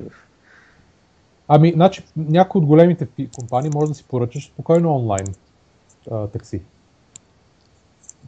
Тоест... Да, да, казах, че има няколко приложения. Не, не, едно, от сайта, от сайта да речем. От сайта може да си поръчаш онлайн. Да не говорим, че да, да извадиш телефон и да набереш един номер, който ако ползваш повече такси, си си го запаметил и да проведеш 10 секунден разговор, да кажеш аз съм тук и тук, искам едно такси, нали, не, е, не е чак такъв проблем. Нали, те във Facebook рекламата на такси ми е поръчате такси без да висите на телефона да говорите с диспетчерки и да ръкомахате а, по улиците. Да, да, ама проблема с това какъв е? Разговор с диспетчерките, най-общо казано, нали, изключвам някакви екстремни моменти, в които те са малумни, протича, да, аз съм тук и тук, едно такси, не повече от 10 секунди. Протича разговор с диспетчерката, т.е. това не представлява някакъв голям проблем. Единствено, че плащаш телефонния разговор, който да речем, че за сумати хора не е чак такъв проблем. А да ръкомакаш по улиците е много по-бързо, отколкото да чакаш 5 минути, особено ако е вали или е студено или не ти се чака или нали, всякакви други причини. Зависи колко е надежно. Значи 5-10 секунди е с 5-10 секунди повече от това, което ще направиш на телефона си, нали? Не може така да се обобщи, да се каже 5-10 секунди, това не е проблем за хората. Най-голямата разлика е в резултата. Естествено, че да поръчаш такси чрез обаждане е бързо, но резултата, който ще последва от това, срещу резултата, който ще последва през поръчката от мобилно приложение, е това, което ще направи голямата разлика между дата подхода и... Точно така, да. Рейтинга, да. който съответните шофьори са получили спрямо който ти се изпраща кола. И това е най-ценното, безспорно. Най-вероятно, тук, ако приложението набере скорост и се използва от много хора, таксиметровите шофьори ще се обърнат към фирма Leeway, която да, да наеме тролове, които да пишат положителни коментари. Да. Добре, а, стига сме цикли за такситата. А, с това мисля, че изчерпваме секцията с българските новини, най-накрая. И можем да минем към секцията с новините от а, Източна Европа, където има доста интересни неща. Да речем, а, приложението FaceRig набира 300, набра 300 000, над 300 хиляди долара на платформата Indiegogo, а, което е доста интересно. FaceRig е нещо много, едно приложение, което се използва при видеочат и което вместо лицето на човека може да се избере някакъв аватар или някаква фигурка, примерно някакво животинче или а, някакъв друг образ, обикновено анимирано 3D и да му слага някакви неща от сорта на очила, рога, гърбици, там, а, нали, клонски нос, примерно, или нещо такова, са, не знам точно. Но идеята каква е? Идеята, че а, вместо, нали, когато са двама души или повече имат видеоконферентен разговор, те могат да заместят лицата си с а, някакви фигурки. А мисля, че разпознава и глас а, софтуера, който, който позволява и да, да работят един... Разпознава и глас и, да. определени изражения на лицето, т.е. човекът се усмихне, като намигне. Точно, да. Това е, това е всъщност плюса, че разпознава изражението на лицето и, и го отразява, нали, върху отразява, анимираното да. човече, което... Да. Което е доста интересно, защото си представям един а, конферентен разговор сериозен, в който вместо петима а, бизнесмени, примерно, седат а, два демона, две катерици и аниме да, и, една, и една аниме манга момиченце. Съдът и със слънчеви очила и още всякакви неща и си приказват. Със сигурност ще... Значи идеята е, че това е румънски стартъп, което е интересното и са събрали доста, доста сериозна сума пари и най-вероятно финалната част на играта им е да се продадат на някои от, големите, някои от големите фирми, които имат видео чат тип. Google или Facebook. Или на Google, или на Facebook, или на Skype, примерно. На Skype това ще подхожда да. доста. А, но е много интересно. Ние ще сложим линк под, а, при епизода, всеки да го разгледа. Да а всъщност, те по какъв начин дефинират целевата си аудитория? Някой от вас има ли идея? Тоест, а, крайните потребители или някакъв друг тип клиенти, които да използват това, което са направили? Аз не знам, честно казвам. Не съм тол- толкова много се задълбочил, освен видеото, което показва реално как работи технологията. Ме ми се струва, че за съвсем е, не, не бизнес и не сериозни разговори. Тоест, както ние си приказваме в момента, ако това беше видеоразговор, можехме вместо да се гледаме един друг, примерно, да си сложим някакви аватари, някакви 3D изображения, които да ни заместят. Аз веднага си представям как тези банди музикални, като Gorillaz или Daft Punk, на които лицата им не се виждат, всъщност биха могли да правят някакви фен хенгаутс или нещо то род с голям брой фенове и вместо да разкриват лицата на хората, които стоят за тези банди, да използват виртуалните или маските, които имат, за да за да са си автентични. Някакси... Представям си някакъв специфичен ентертеймент вид употреба на това нещо. Вие нали знаете за Google Helpouts? Какво представлява? Да. Значи това е идеално за интеграция там. За който не знае, Google Helpouts е една платформа, която свързва е, потребители с, как да го кажем, хора, които предоставят някаква услуга. Да речем уроци по китара. Аз имам нужда от урок по китара, нещо основно да науча. Влизам на Google Help Out, търся уроци по китара, намирам си, че някакъв човек иска 20 долара за урок по китара. Плащам си ги и ми се отваря едно видео, видеоконферентна връзка с него, където той ме учи на основни стъпки в китарата, в свирането на китара. И това нещо се случва в реално време, с видео, с... Аз мога да си го питам въпроси, той ми отговаря в рамките на един час или за колко съм си платил, нали, ние си говориме и се учим. Това нали, го има за всякакви други услуги, не само за а, учене на неща. Та, там може би е доста приложимо нещо такова, защото много хора може би се притесняват от това да се, да се показват на камера или пък няма нужда да гледат други хора на камера. Могат да гледат някакви животинки или геройчета от някакви анимационни или каквото и да е нещо друго интересно и забавно да. и хубаво. Да, да, ама въпросът е, че Google Hangouts, uh-huh. което е не Helpout, ами Hangouts, което е било... Helpouts. Да, да, да. Аз говоря за платформата, нали, за uh-huh. един вид Skype на Google, Hangouts. Да. Там има много сходна функционалност, която вече е вградена и работи. Там докато човек Но се тя гледа... е на много по-елементарно ниво. Така е, ама това е Google. Нали? Те могат да емулират този FaceRig за буквално за два месеца, ако решат. Най-вероятно. Значи те Facebook също могат да, да направят функционалността на Instagram и я бяха направили дори. И все пак дадаха 1 милиард долара за тях. Ема не в, на ниво събрани пари от Indiegogo, ами при не знам колко 20 на милиона юзера или 25 милиона юзера. Има разлика. Еми, така е. Но Facebook също има доста юзери, нали? Смисъл. Аз не знам точно те, защо имаха нужда от тези юзери. Мисълта, това ли са били различни от техните? Е, идеята беше да елиминират конкуренцията. Нали? То, това, беше, това беше основното, за което платих.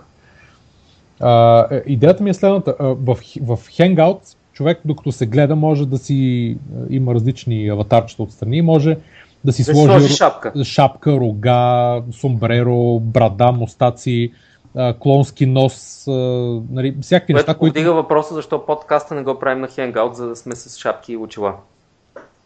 Аз да. имам очила, имам и брада. Еми... И аз имам брада. И често ходя с А монокъл имаш ли? не знам. Подозирам, че за слушателите, ако се опитаме да ги конвертираме в зрители и ни видят, ще бъде съществен шок и може би ще спадне от двама души, които ни слушат. Радо и Иво, ще стане само един. Ясен. Ясен ли вече? Илия, ясен, какво беше? Не, кой? Последния ни фен. Трет, трет, третия ни фен ли имаш Последния ни фен. Е, смисъл, смисъл най-новия. Чай, сега ще го проверя. А иначе, да, точно заради това е тази услуга, защото ние ще го правим с манга аватарчета. Всичко ще е наред. Илия! Илия е нашия най-нов фен. Илия, чувствай се поздравен. Да. да ние, можем, ние, можем, ние можем да си поздравим всичките фенове. Поименно. Аз знам и още някакво, но поради съображение за анонимност няма да ги поздравяваме. Но това са ни най-горещите фенове, които са ни дали обратна връзка. Иначе имаме много други, разбира се, които дори, обаче си трябва. Хиляди, хиляди, дори десетки. Да. Така че не чакайте подкана 15-та, просто ни пишете. Ако искате да си чуете никнейма или името, което сте си написали в фидбек формичка. Безплатно. Безплатно. В, в ефира. Да. В подкаст. Добре. Ясно е, ясно е къде отиват нещата с с FaceRig, просто... Общо взето е добра идея, изглежда на видеото, изглежда много приятно реализирана. Да, и идея... Свеж, свеж, свежо е. Точно така. Въпросът е вече на, кол... на кой ще се продадат и за колко. Да. И че са румънци, което е от Източна Европа. Което е хубаво, да. Да, всичко, е, всичко е много хубаво. А, следващото нещо, на което искам да се спрем, това е нещо, което, за което Ники ти може да разкажеш. А всъщност и двамата може да разкажеш. Аз а, не съм го виждал. Аз по-малко. На мен не ми се отваряше линка и току-що ми се отвори. А, така че аз няма да разкажа. Това е... още не знам за какво става въпрос. Да, бремени жени има нещо. За, за, такава социална мрежа за бремени жени, обаче свързана с а, а, специално уредче, което се включва към iPhone. А, това, което преди беше наречено Baby Watch, сега се нарича Bella Beat и а, е част от Y Combinator, Y Combinator акселератора в Калифорния.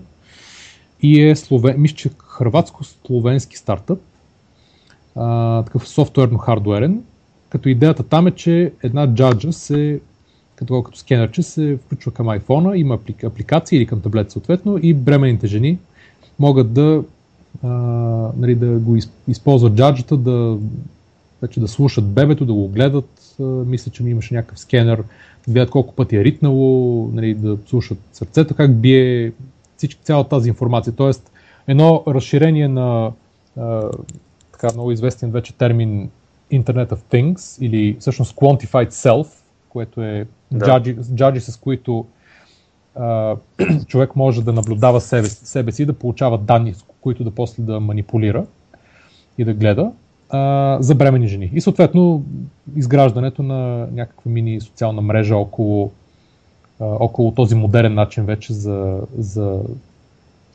за бременните жени да наблюдават какво става с тях. И да обменят мнение, и да се споделят снимки, и да изпращат съответно ритници и не знам си какво още на, на познати приятелите.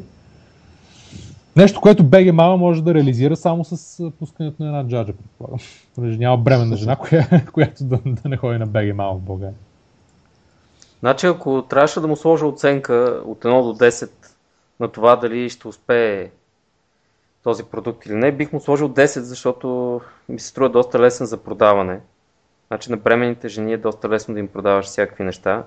Особено такива, които могат да им кажат дали всичко е наред с бебето и как върват нещата дори по, по-не толкова високотехнологични. А, ако може и да твитва. Сигурно може. Всичко, всичко След като може, да, има може, може. Няма социална мрежа нещо в него, вероятно и твитва. И е 130 долара. Да. Та... Да се купи. Да. Очевидно има бъдеще този продукт. Аз не, не ми харесват безкрайните сензори, които се накачуват върху един човек и той да следи всеки един аспект от живота си, като сме живяли толкова време без да ги имаме тия неща, но, но, но изглежда като интересна джаджа, която много хора ще, ще харесат и ще искат да го, да го пробват. И атакува пазара на бременните жени, който е в общи линии базиран изцяло на емоции и психология и на нулева логика. Абсолютно. Значи всяко нещо, което е за бремена жена или за малки деца, струва 4-5 пъти повече, отколкото нормално би струвало за всяка друга ниша, ако е. Да. Така че... Факт. А и пазар е огромен. И никой няма да спре. Да. да забременяват жените. Не знам ти, ти какво мислиш за... Ами като каза, никой няма да спрат да забременяват, се сетих за един а, любим мой филм Children, Children of Men, за всъщност момента, в който край на света идва след като хората спират да имат възможността да, да се възпроизвеждат. Както и да е, доста странен филм и интересен. А той на Дан Браун последната, вече... книга, последната книга се разказва за, за, за тази идея, чрез трансхуманистите. Това с Клайв Оланд филмчето, това беше много приятно, да. Да, да, много философски, много така да се замислиш. А, както и да е, но този пазар, да, няма да изчезне, освен ако не настъпи този филм в реалността. Иначе аз не знам дали бих дал 10, но поне 9 със сигурност. Наистина това е пазар, на който ако си достатъчно все пак хитър и обигран на него, можеш наистина да продаваш 130 долара за САЩ не са кой знае колко пари, особено за този пазар. Така че аз мисля, че има сериозен шанс за успех. Особено ако може да твитва. Особено ако, ако може, може автоматично да твитва. Всичко може да направи. Мисля. Значи бебефонче, което е направено специално да, да се свързва с iPhone и на него всъщност да, да се показва а, видеото от камерата, струва около 300 долара и се продава от доста време на сами в Амазон и навсякъде и се продава в доста сериозни количества. Така че цената нали, за такъв аксесуар не е, е, е доста, доста ниска, при положение, че, че друга джаджа не го прави това нещо, защото бебефон има много. Нали? Все пак те успяват да продават iPhone свързан бебефон за 300 долара. Докато това нещо не съществува, това е, това е нов тип джаджа, все пак. За по този начин сензор за следене на бременността и само за 30 долара е доста добра цена.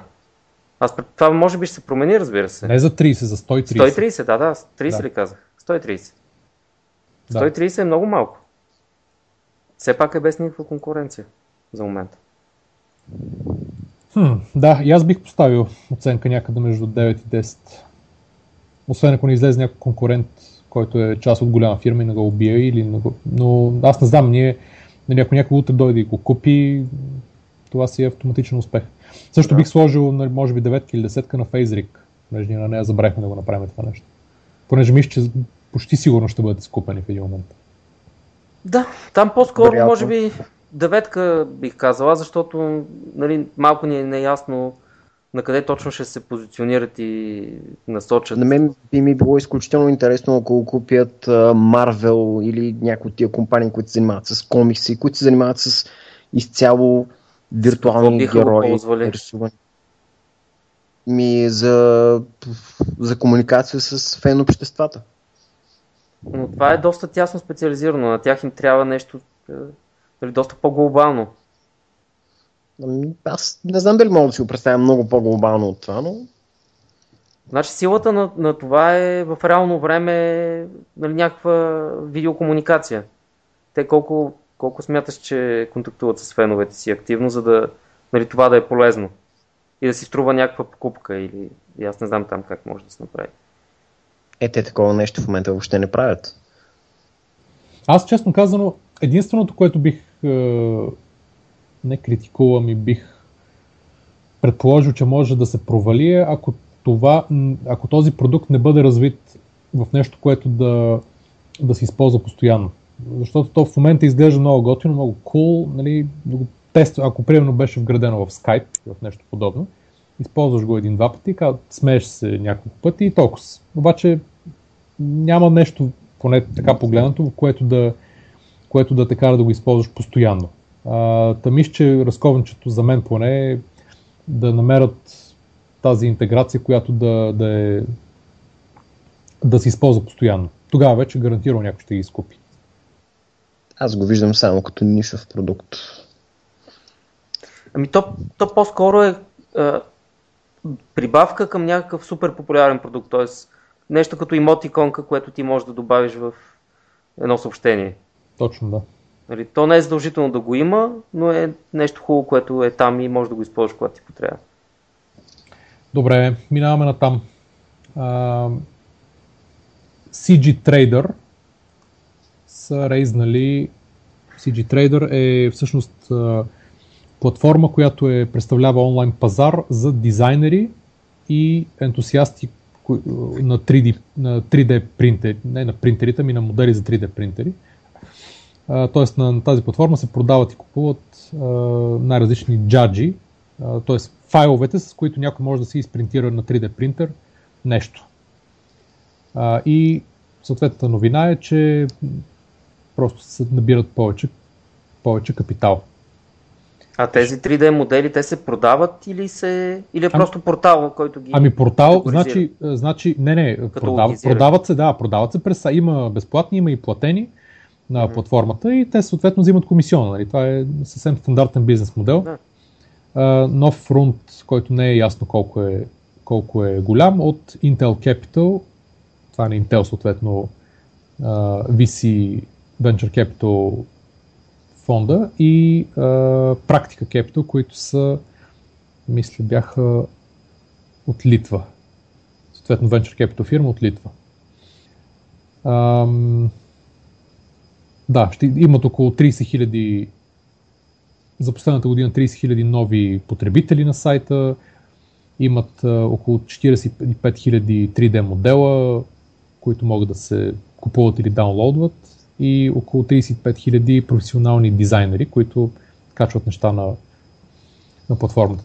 Тази идея, разбира се, не е нова с а, платформа, на която да се продават и купуват 3D модели, които могат да се, да се принтят на 3D принтери. Има доста такива сайтове. Просто е интересно, че идва от източна Европа, от Литва в случая. И има някакъв тракшн, т.е. има получава инвестиция, което означава, че някой все пак вярва, че тя няма да умре, ами има някакво бъдеще. Може би има нещо по-специфично, което е на платформата, но ако се разгледа, там има всякакви неща. Дравчета, нали, джаджи, други безплатни, платени и така нататък. Ам... Не е лошо направено, де. Става.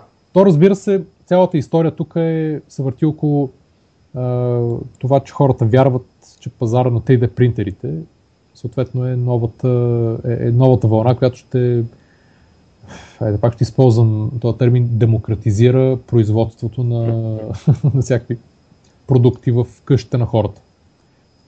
Няма да има нужда и това ще ги направи и по-ефтини много често, защото няма да има транспорт, няма да има дистрибуция, няма да имам чак толкова маркетинг и така нататък.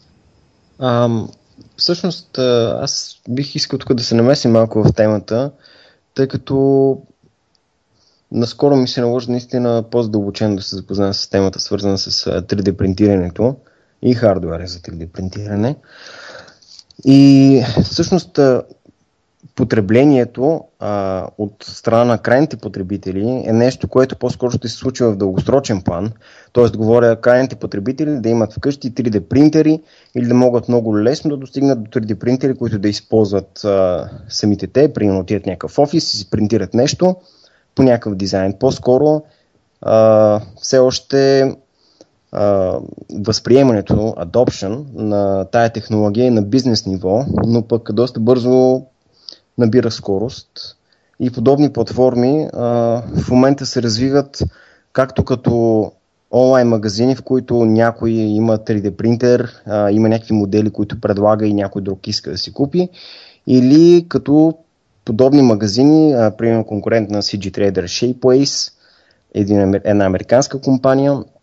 Тези компании включват, включват партньорства с магазини, пак онлайн магазини, предлагащи стоки, примерно бижута или някакви дрехи или нещо от род и продават по този начин. А, има една компания Neiman Marcus, мисля, че се казваше, за по-луксозни стоки в САЩ и Shapeways в края на миналата година, точно преди коледните празници, сключиха партньорство с тях и продаваха през онлайн магазина на Neiman Marcus продукти, които са 3D принтирани, но специфичното при производството с 3D принтери е, че ти не трябва предварително да произведеш еди колко си продукта, които да чакат в един склад да бъдат поръчани, а потребителя може да поръча, след което да се задейства производството на хикс на брой продукти, които да бъдат директно доставени там.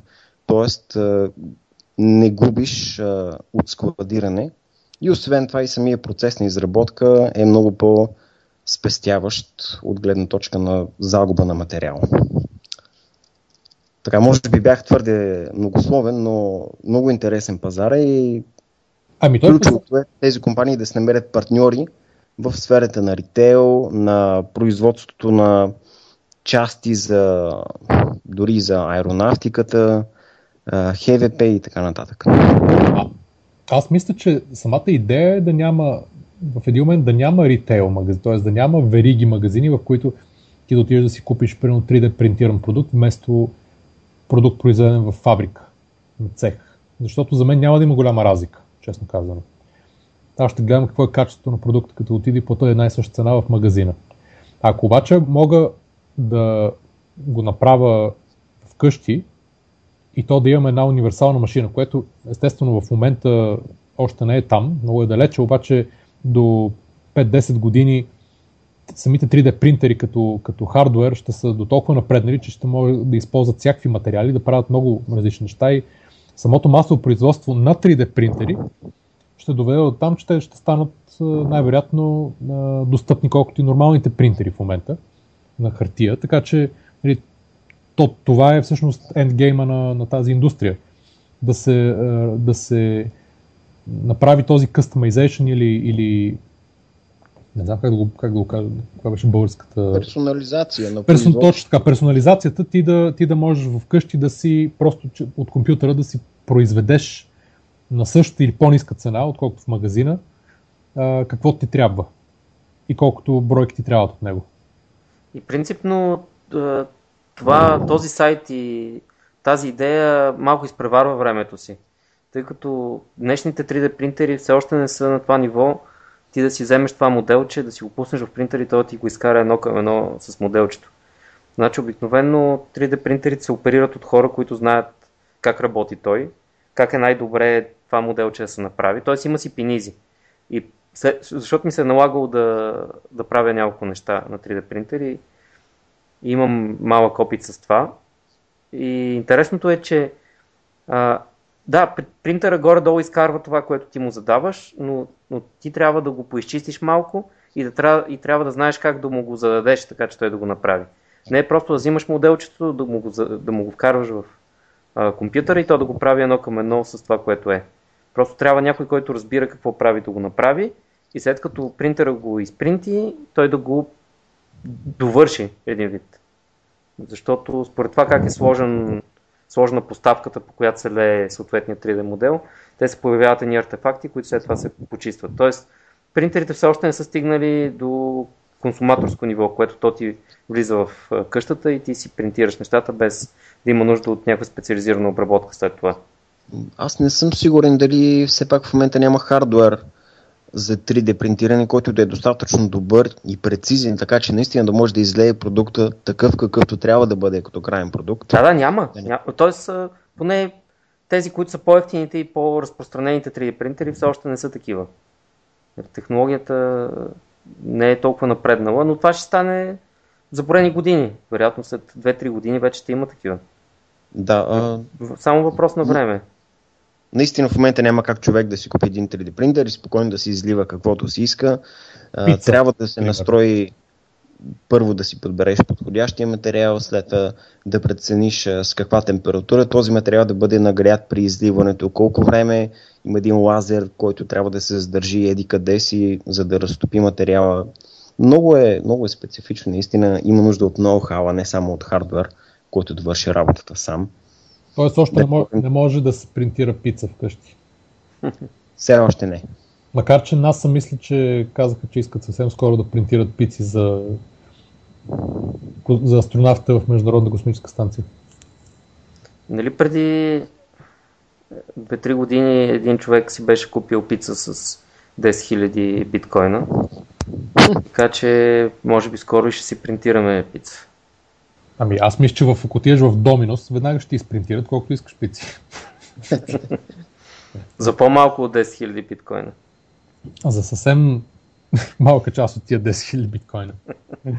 Което между другото ме навежда на мисълта за а, нещо, което не знаех, което Ники спомена, а, че една от трите най-големи борси, нали, всички, които следят Тя всъщност беше най-голямата. Драма около, около биткоините, знаят, че борсата Mt. Gox, тук не работи от а, няколко дена, т.е. не, че не работи, ами а, не позволява на тези, които са имали, имат сметки там и които са имали биткоини да ги обърнат в долари и да си вземат обратно доларите. Позволява само да се купуват биткоини, мисля.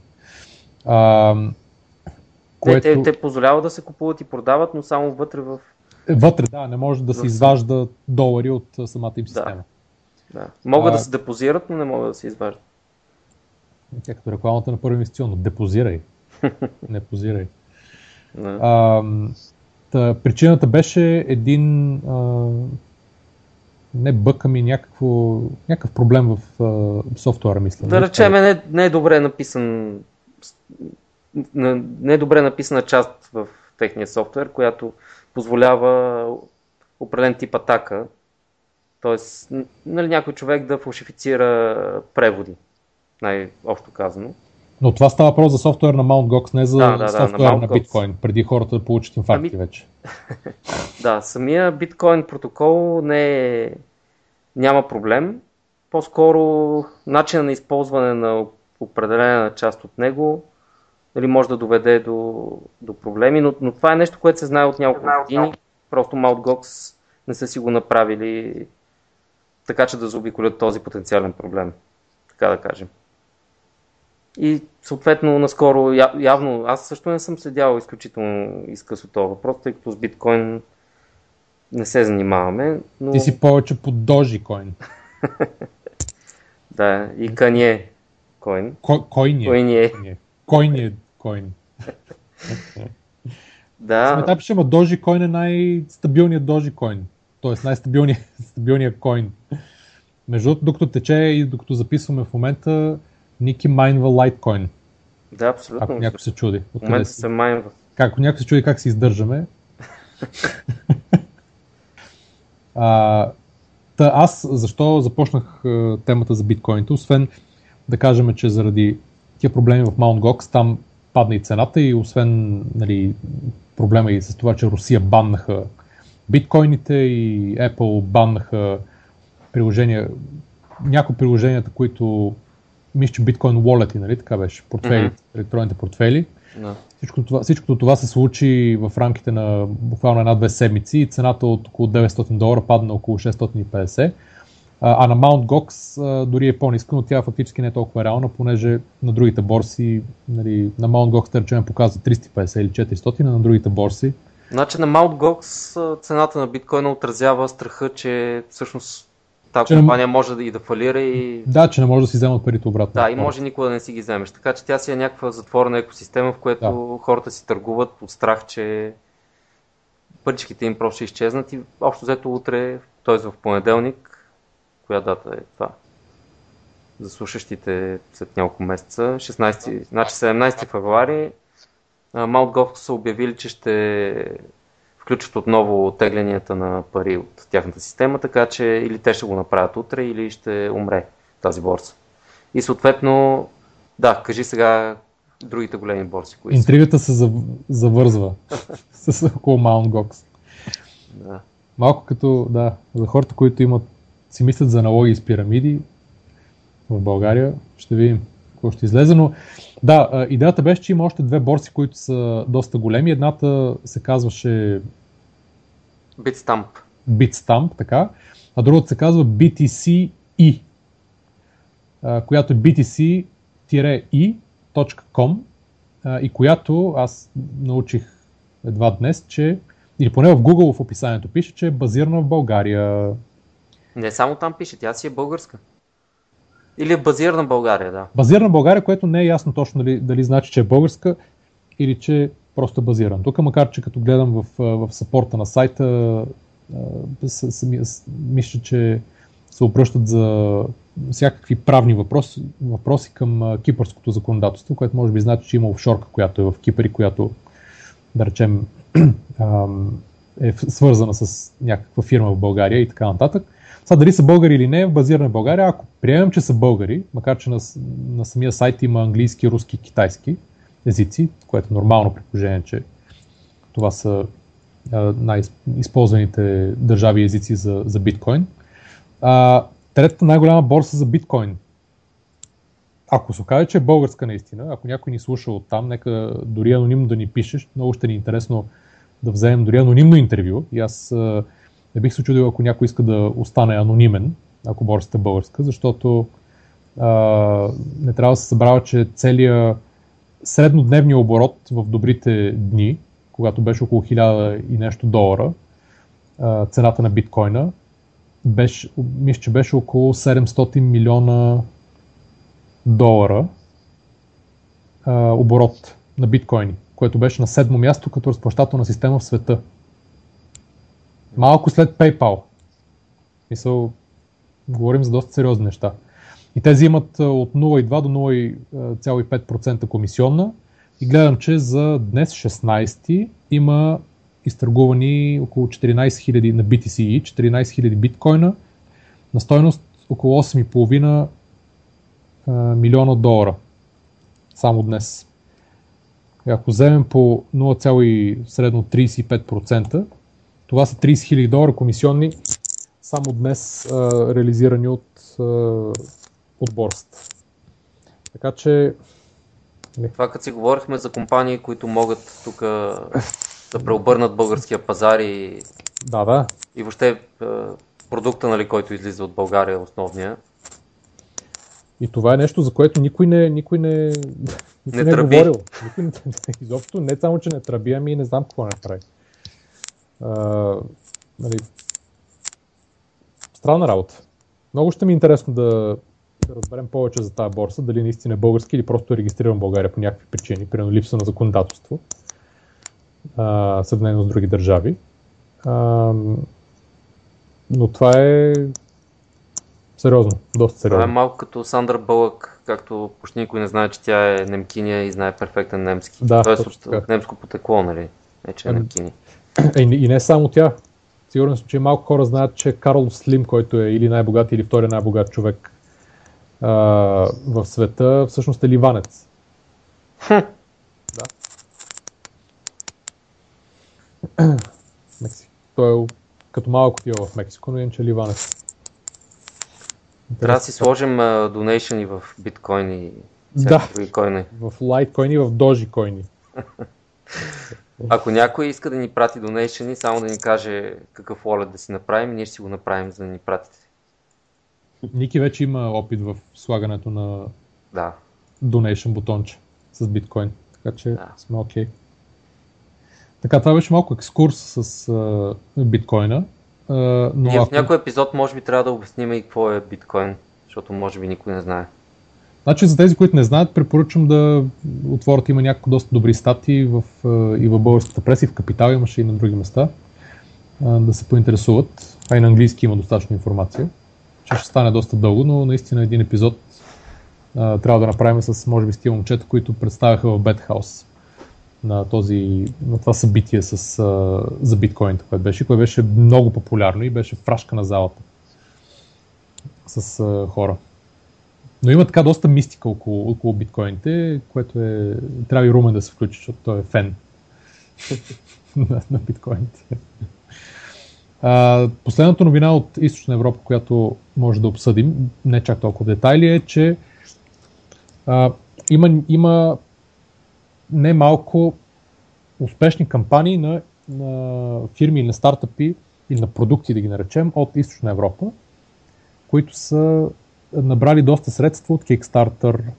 Ето, примерно, нали, ако добавим и към, нали, към тях FaceDrick, които са набавили от, Indiegogo над 300 000 долара. Има, примерно, в InVentures, който е един австрийски сайт за нали, стартъп новини от Централна и Източна Европа и Австрия.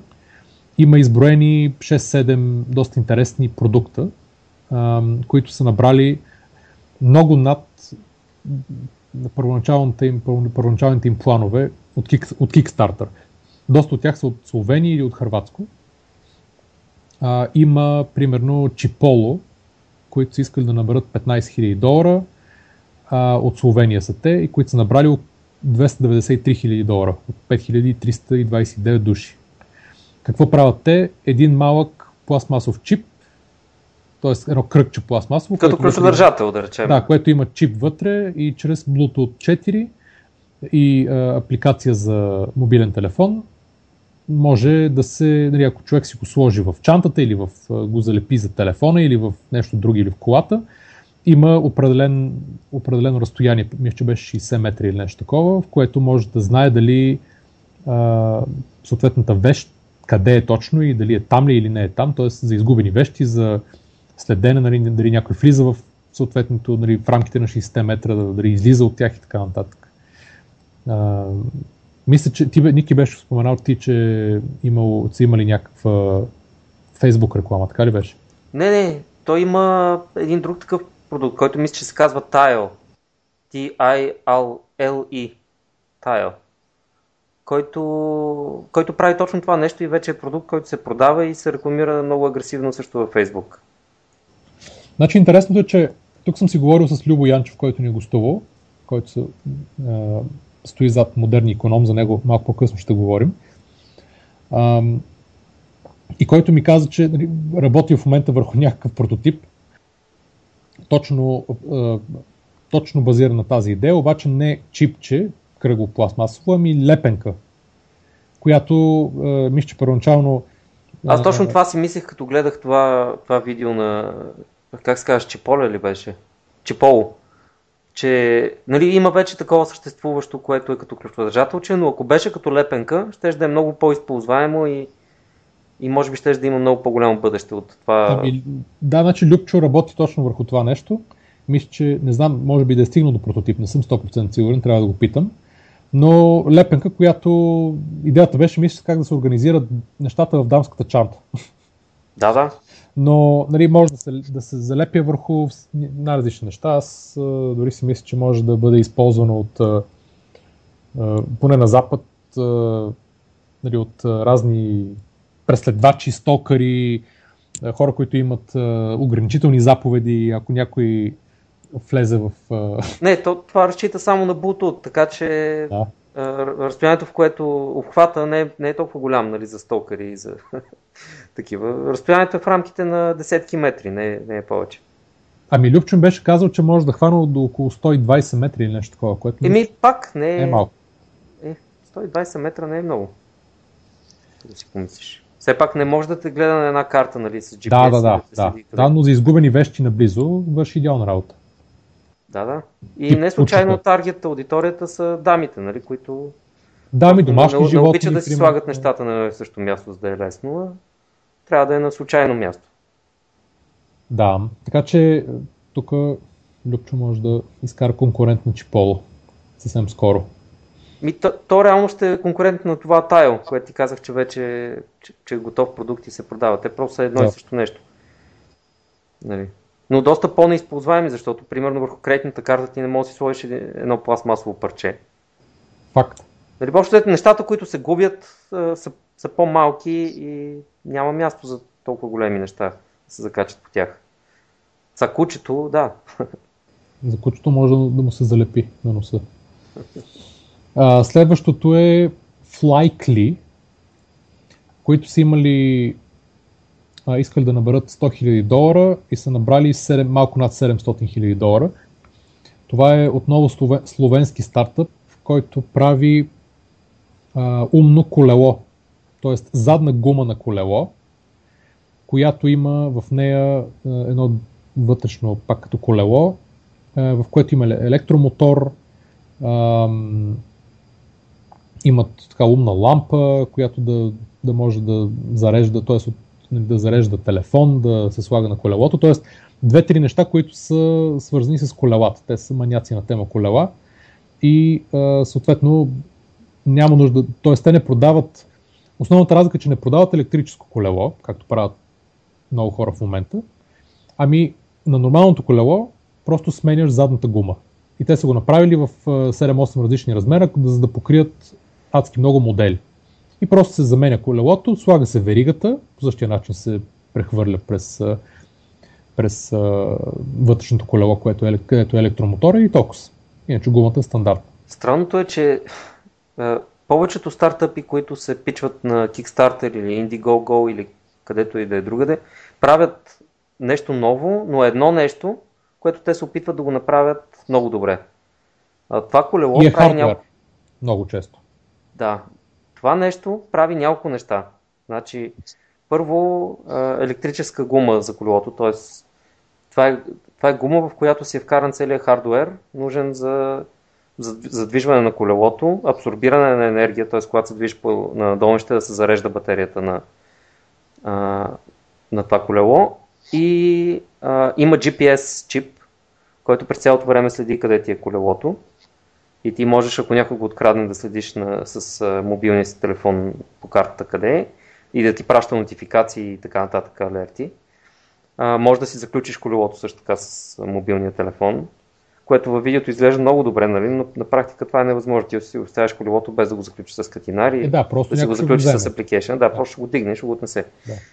А, и освен това има а, динамо отделно, което няма връзка с а, това електрическо колело, което зарежда фенерчето на колелото ти и може да ти зарежда и мобилния телефон. Нали, малко е странна комбинацията от всичките тези неща, които прави, а, прави този стартъп. Не знам дали това е добра идея, нали, да направиш едно нещо по-добре от всички останали и да Че успееш идеята, да... е, идеята е супер и ще кажа защо. Значи, А, имам- таргета е нали, е, маняците на тема колела. Не, ги електрически, оцелва електрически колела. Електрически колела, защото тук фактически ти го зареждаш чрез а, въртене на педалите и има, а, нали, може да се зареди в къщи като електромобил, може да се зареди за 2-3 часа цялата батерия и мисля, че около 30 км е разстоянието, което е много добре. Up А, до 30. да, до 30 км. Това означава по-равно. Да. Имам един приятел, който се прави електрически колела в Шотландия. Мгм. И основният проблем на целият този пазар с електрическите колела, понеже съм го гледал, първо 97% от целият пазар е в Китай, където се продават.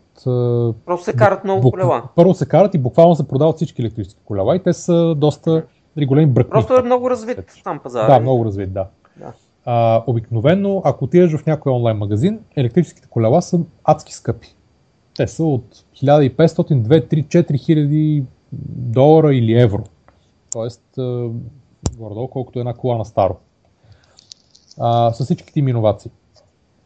Тук, мисля, че за около 600 долара си, човек си купува задната гума и съответно колелото му става електрическо колело, което е първо много по-ефтино и прави същите неща.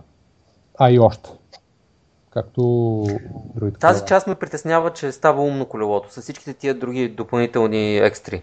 Нали, GPS локацията, зареждачката за телефона, заключването.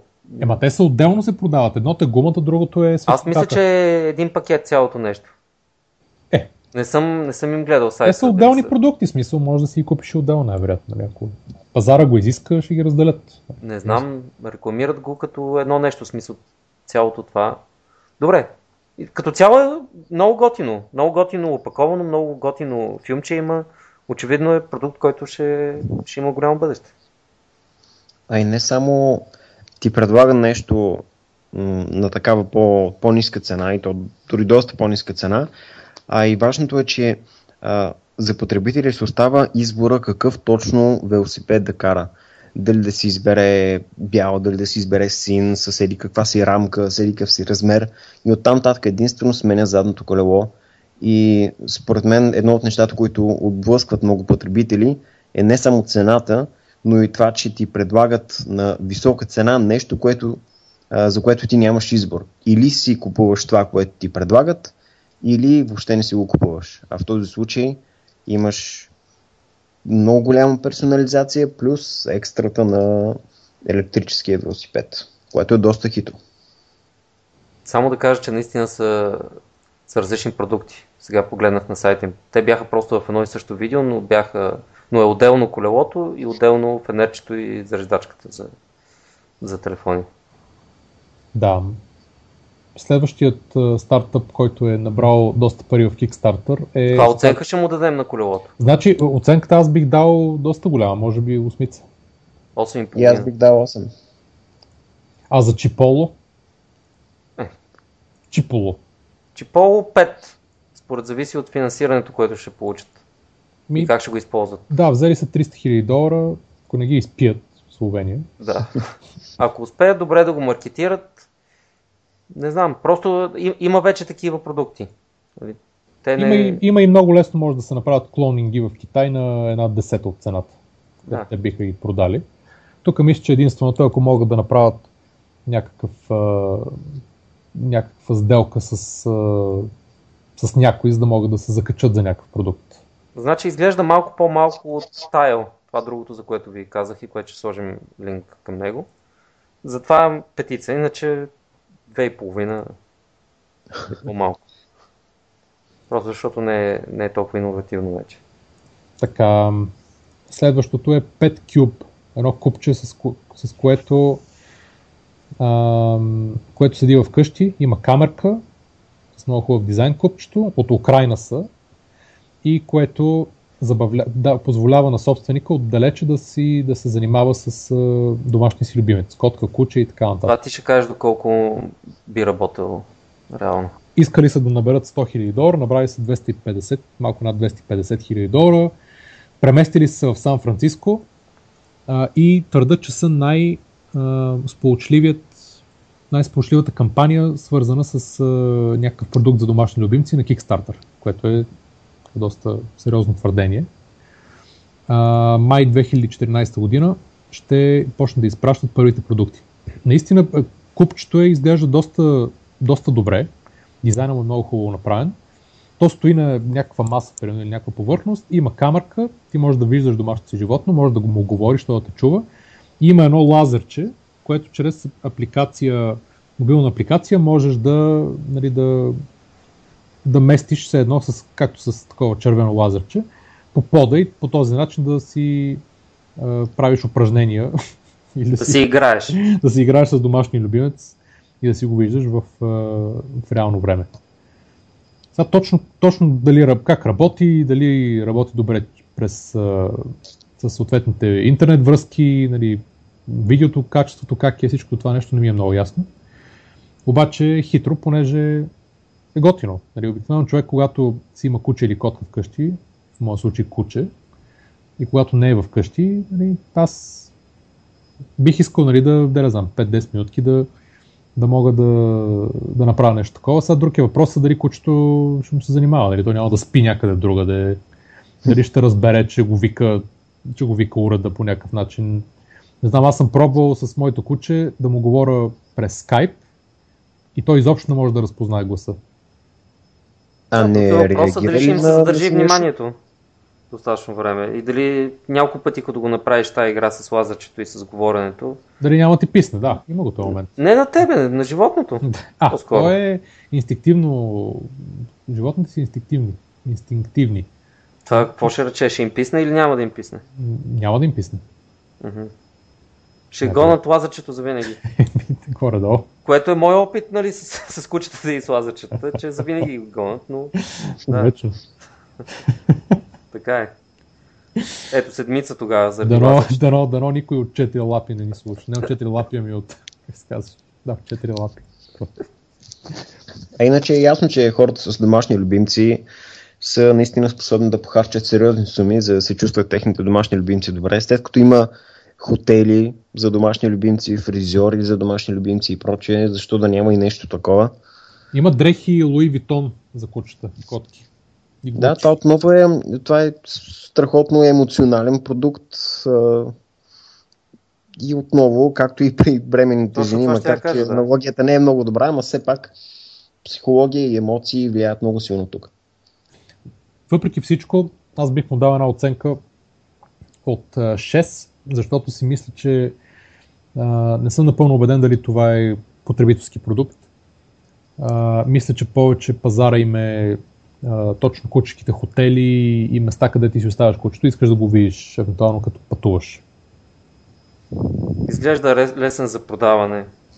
Така че аз си съда за седмицата. А, Между 6 и 7. 6 и половина, ако можем да даваме половинки.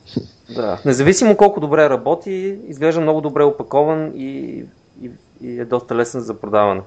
А дали функционира на бебета и малки деца с лазерчето? Да, да, те, те реагират по същия начин на лазаче. така че вероятно ще върши работа. Други въпрос е дали ще го маркетират по този начин. Не знам дали няма да имат някакви проблеми. Геймификация. Без да си навлекат гнева на бега и мама. Да. Добре, минаваме към Онду. А, идеално. Ондо и Лумо са две неща, които ще ги оставим изцяло в ръцете на Тишо, който е и Супер. проф- професионален фотограф. Разкажи, моля те, за Ондо първо. Така, всъщност били направил тия анонса за двете, за да не сбъркам нещо, понеже в момента лаптопа ми не е до мен, не съм ги отворил на браузъра на таблета. Въведи ги с по едно изречение, аз ще Да. добавя коментарите си. Значи, Ондо е а, словенски стартъп на някакъв пич, който е а, младо момче, който е професионален а, фотограф и професионален дърводелец. И той прави тъй наречените а, ръчно направени дървени пинхол камери. Да, или това са така наречените камера обскура. Айде сега обясни какво значи пинхол камера, понеже ме ми звучи като S-хол камера и не съм много сигурен. Добре, аз мога да поема тук. Pinhole, това е камера обскура, това е камера, която а, работи само с помощта на една малка дупчица и на, зад тази дупчица в една котия, която е а, абсолютно тъмна и светлината влиза, само през дупчицата. Та на, как да кажа, на гърба на тази котия от вътрешната страна има материал, който реагира на светлина. И според времето, през което тази дупчица стои открита, този материал поема това количество светлина за хикс време и съответно получава, т.е. изобразява нещо. А, ако стои твърде дълго открита дупката, материал се препроявява и става само бял. Ако стои твърде кратко, не се проявява достатъчно и остава по-тъмен, без а, достатъчно контраст. И така трябва да се прецени времето, но се получават много интересни ефекти. А, времето за снимане е принципно по-дълго, което означава, че движещите се обекти се размиват или дори изчезват.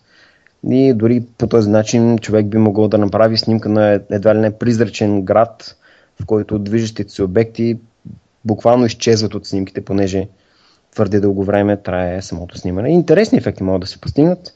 Не съм виждал аз моделите, тези дървените модели на pinhole камерите, но определено си е ниша. В момента има много силна на винтидж вълна, много хора търсят старите неща, търсят да си купят полароиди и пинхол камери също. Но не е нещо ново. Пинхол камери продължават да се произвеждат, а, включително с марки като Diana камери и въпросът е кой какъв а, а, фън елемент ще вкара в това нещо и доколко ще успее да го маркетира достатъчно масово. Ние си купихме Polaroid съвсем наскоро, тази връзка. Ето на. Потвърждавам. Камера, ма, ти си купил камера обскура ли? Не е обскура, не е такова пинхол. Нека си Polaroid. Ако му е нужно изобщо. Мисля, пазара кой е? Професионалните фотографии? Не. Въпреки, че и, и професионалните фотографии най-вероятно биха имели, биха имели интерес, който е по-скоро чист гийки фотографски интерес към това нещо. А то не става за професионална работа, освен ако не правиш арт фотография наистина, художествена фотография. А, но по-скоро за хипстери бих казал. Хипстери и гийки фотографии. Да. Да, ами... Страхотно е за подаръци, ако някой иска да ми подари, добре дошъл. Ами то, то аз като гледах на, на сайта на Kickstarter кампанията, т.е. те бяха на около 50-60 долара, т.е. не бяха изобщо... Да, да, те са изключително елементарни като технология. Ти ага. просто изработваш една котия и на гърба й има материал от рода на лента, която дори тя не се и върти точно. В смисъл, може да има само един кадър, може да има и повече кадри, не знам точно как е направена, но не е нищо сложно, изключително механично. Тоест, реално то не прави много добри снимки, но ги прави по интересен начин и стават по-различни от стандартните. Абсолютно. Нещо, което... Да. да. Дори човек може да се направи пинхол камера от а, кутийка от кибрид. Толкова е просто. Аз това съм виждал, между другото, разни снимки в Reddit, как някакъв човек, просто пердето му, между двете страни на пердето, има съвсем мъничък процеп останал и върху стената му се прожектира почти изцяло видима гледката от прозореца му. Която той... Да, само че обърната с главата надолу. Да, само това че е обърната наобратно. Да. И той се чуди какво е това и хора му обясняват фотографии, че това е всъщност принципа точно на пинхол камерите и да, да, да. това се получава естествено понякога. Също си е съвсем естествен процес, нали, който просто хората са го научили и го пресъздават с тези камери. Да. Преди художниците са използвали този метод, за да рисуват. За да си помагат в, изоб... в точното изобразяване на, на света. Uh-huh. Ами да, явно има доста интерес, понеже на Kickstarter от е, първоначално планирани 10 000 долара е успял да набере над около 110 000 долара, така че но и дизайна на самите дървени кутийки е много хубав, както може да видите. Да, то, то, това е най-важното. Да, да е видеото. дизайна. Минаваме към следващия фотографски продукт, а, който се казва Lumo, отново словенци, които са искали да наберат 20 000 долара и са набрали около 245 000 долара. И това е минималистичен а, измервател на светлина за а, мобилни телефони, за смартфони. Тоест, който да, да служи на светломер. Светломер, нали, за фотографии и такива хора, които снимат видео. За незапознатите хора, в момента хора, а, хората, които искат да снимат и да са много прецизни в това, в настройките си спрямо светлината, имат два избора. Да си купят стар механичен светомер за няколко десетки лева, много ефтино, или да си купят модерен дигитален светомер за няколко стотици лева, което си е сериозна инвестиция, особено за непрофесионални или полупрофесионални фотографии, които по-скоро искат да си купят още един обектив или по-хубаво тяло и така нататък. А за какво служи този светомер? За да, за да си настроиш камерата, фотоапарата оптимално спрямо светлината в условията, на която ще снимаш. Това модерните и така по-скъпички камери не го ли правят автоматично? Всички го имат, да, но Като да кажем, отделно че е по-добро. вграденото мерене, не винаги дава оптимални резултати. Един а, отделен светломер ти показва максимално точни стойности, докато тези вградени в камерите могат да доведат до вариации, до, до заблуди. Не винаги меренето е достатъчно точно. Мгм. Затова и аз не знам доколко точно работи. Това не съм го тествал. Много интересно би ми било. А, но ако може да направи нещо по-добре, отколкото вградените светомери в а, фотоапаратите и камерите, това би било страхотно. Не знам. Това не мога да ти отговоря. отново е само за, за професионалисти, наистина, защото а, хоби фотографите въобще не ги интересуват светомерите. Дори и приложение да е, пак няма да ги интересува. Те искат да вземат фотоапарата и да снимат. Да направят, да размият фона и т.н. но не и да мерят светлината. Това е изключително и само за професионални фотографии и видеографии. Добре, я дай ни оценки за Ондо и за Лумо. Ами, фън фактора е много важен и голям при Ondo. И това го прави продукт, който потенциално може да достигне до много по-широка аудитория. Както да обхване професионалистите, така и полупрофесионалисти и изцяло хоби а, фотографите. Включително може да се купува за подарък, което допълнително увеличава аудиторията. Така че на него бих му дал една по-висока оценка, но не твърде висока. Може би 6, 6,5, максимум 7. Твърде много варирам с оценките май. Добре, пак 6,5, понеже все пак не е толкова иновативен и е про- продукт, който буквално може да отшуми за доста кратък период от време, защото няма много място за апгрейди, освен нов дизайн. А, Lumo ако е технически достатъчно добре изпипан и ако дава точни резултати, той е страхотен. Само трябва да го маркетират добре, за да разберат професионалните фотографии и видеографии, че съществува и да си го купят. М- технически, ако добре е изпипан, оценката може да е 10. От бизнес гледна точка пазара е ограничен, така че по-скоро бих му дал 8. Трябва да видя как работи. Да. Добре, Ники, на теб се пада честа да обясниш за последния а, такъв стартъп, който набира капитала в Kickstarter, Red Pitaya, отново словенци, А, благодаря ти. Който аз нищо не разбрах от него.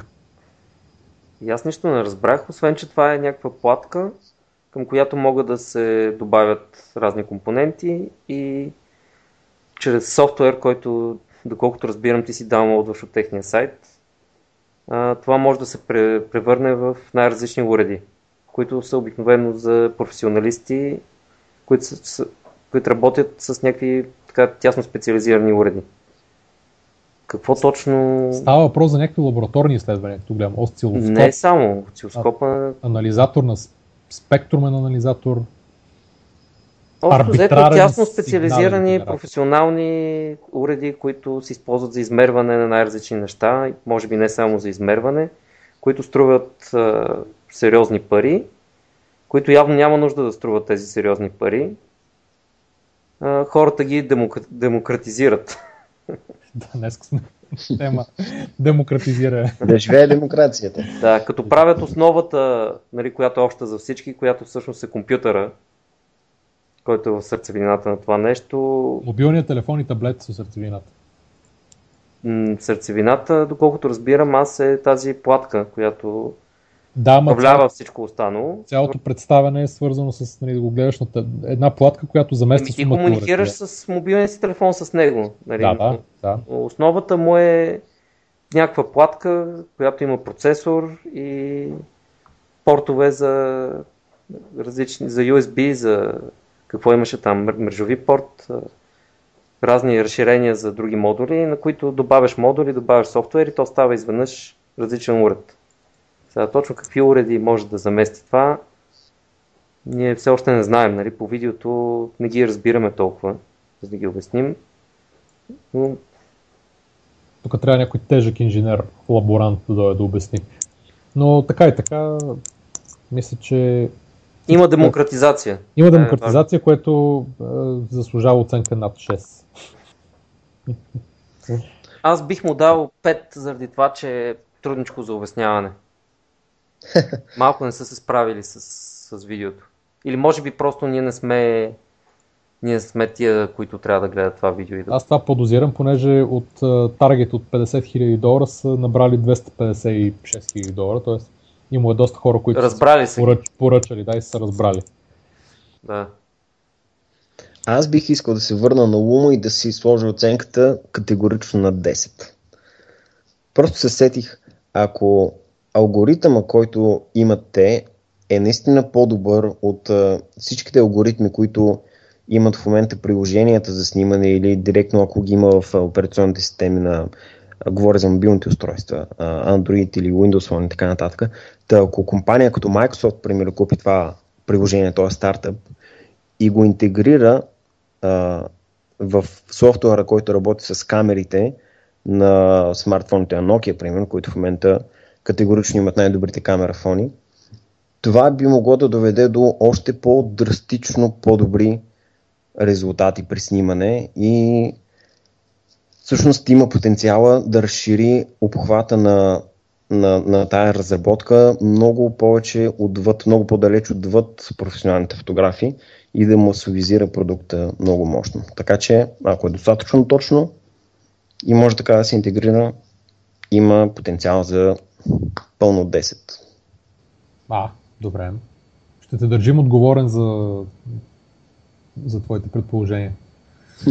И, заговори, и говорейки за предположения, най-накрая, след като се оляхме и с а, тази секция, а, стигаме до третата, третата част на подкаста, която е а, рекомендации, ще да кажа. Препоръки. препоръки. Препоръки към слушателите. Ники, ми аз нямах нищо готово и сега си гледам а, приложенията на телефона. Бързо си прегледай всички букмарк. букмарк. Ня, нямам, но си гледам приложенията на телефона и веднага виждам нещо доста подходящо. И това е Duolingo. А, вие го знаете, предполагам. Ти ще ти знаеш ли какво е? Аз не го знам. Значи това е една платформа за а, учене на езици. За демократизация на учене на езици. това е, е и аз конкретно препоръчвам а, мобилните приложения на Duolingo. Той има и за Android и за iOS. А, то си има и вебсайт, през който може би е даже по-функционален от мобилните приложения, но мобилните приложения са много удобни. Навсякъде, където и да сте, можете да си го пуснете, за 5 минути да разцъкате и да научите нещо. Като научаването става под формата на игра. Тоест, изглежда, че играете игра, но вие всъщност учите език. Малко е трудно да обясня нали, по-подробно какво се случва, освен да го генерализирам по този начин. Просто си сваляте приложението, което е безплатно, пускате го и избирате си език, който искате да научите. Мисля, че имаше а, френски, нали всичко минава през английски, т.е. като основа мисля, че трябва да знаете английски, за да научите испански, френски, италиански, какво имаше още, немски. Пропускам ли нещо? Значи може и през другите, може да учиш примерно френски през немски. Може ли? Да, да. Ага, аз мислих, че английски е основата на всички. Както и да е, трябва да знаеш един от тези езици, нали? Само с български не става. Основно рум, романските езици са. Да. Са в Ако знаеш някой от тези езици, нали, може да научиш някои от другите чрез много забавни. Те не са игри, нали, но упражнения, направени като игри. Имаш дори и животи. Нали, за да минеш дадена секция, трябва да имаш определен брой животи, които не трябва да изгубиш. Ако ги изгубиш, трябва да започнеш от начало. Много интересно е направено, много е приятно, просто стига да има време човек да си го разцъква чат-пат. Може наистина да научи цял един език или поне на раз, разговорно ниво, на говоримо или поне да разбира от тук там само с игри, което е невероятно нещо. То е доста корабо, защото създателите му са тези, които са направили Recaptcha едно време. Абсолютно, да. А рекапча е... Тя какво нали, да демократизира? Ами тя демократизира превода на книги. Рекапча са унези пичове, които се продаваха на Google, мисля, в един момент. Ако не То не е превода, а е сканирането на книги. Да, точно така. Значи Google сканират книги и съответно много книги не, не, не може да се разчита и да се разбира точно. Думичките, които а, не се разбират, да. се слагат в капча. Се слагат в една капча и всички хора, които използват на сайтовете, като пишат, съответно тя разбира след много повторения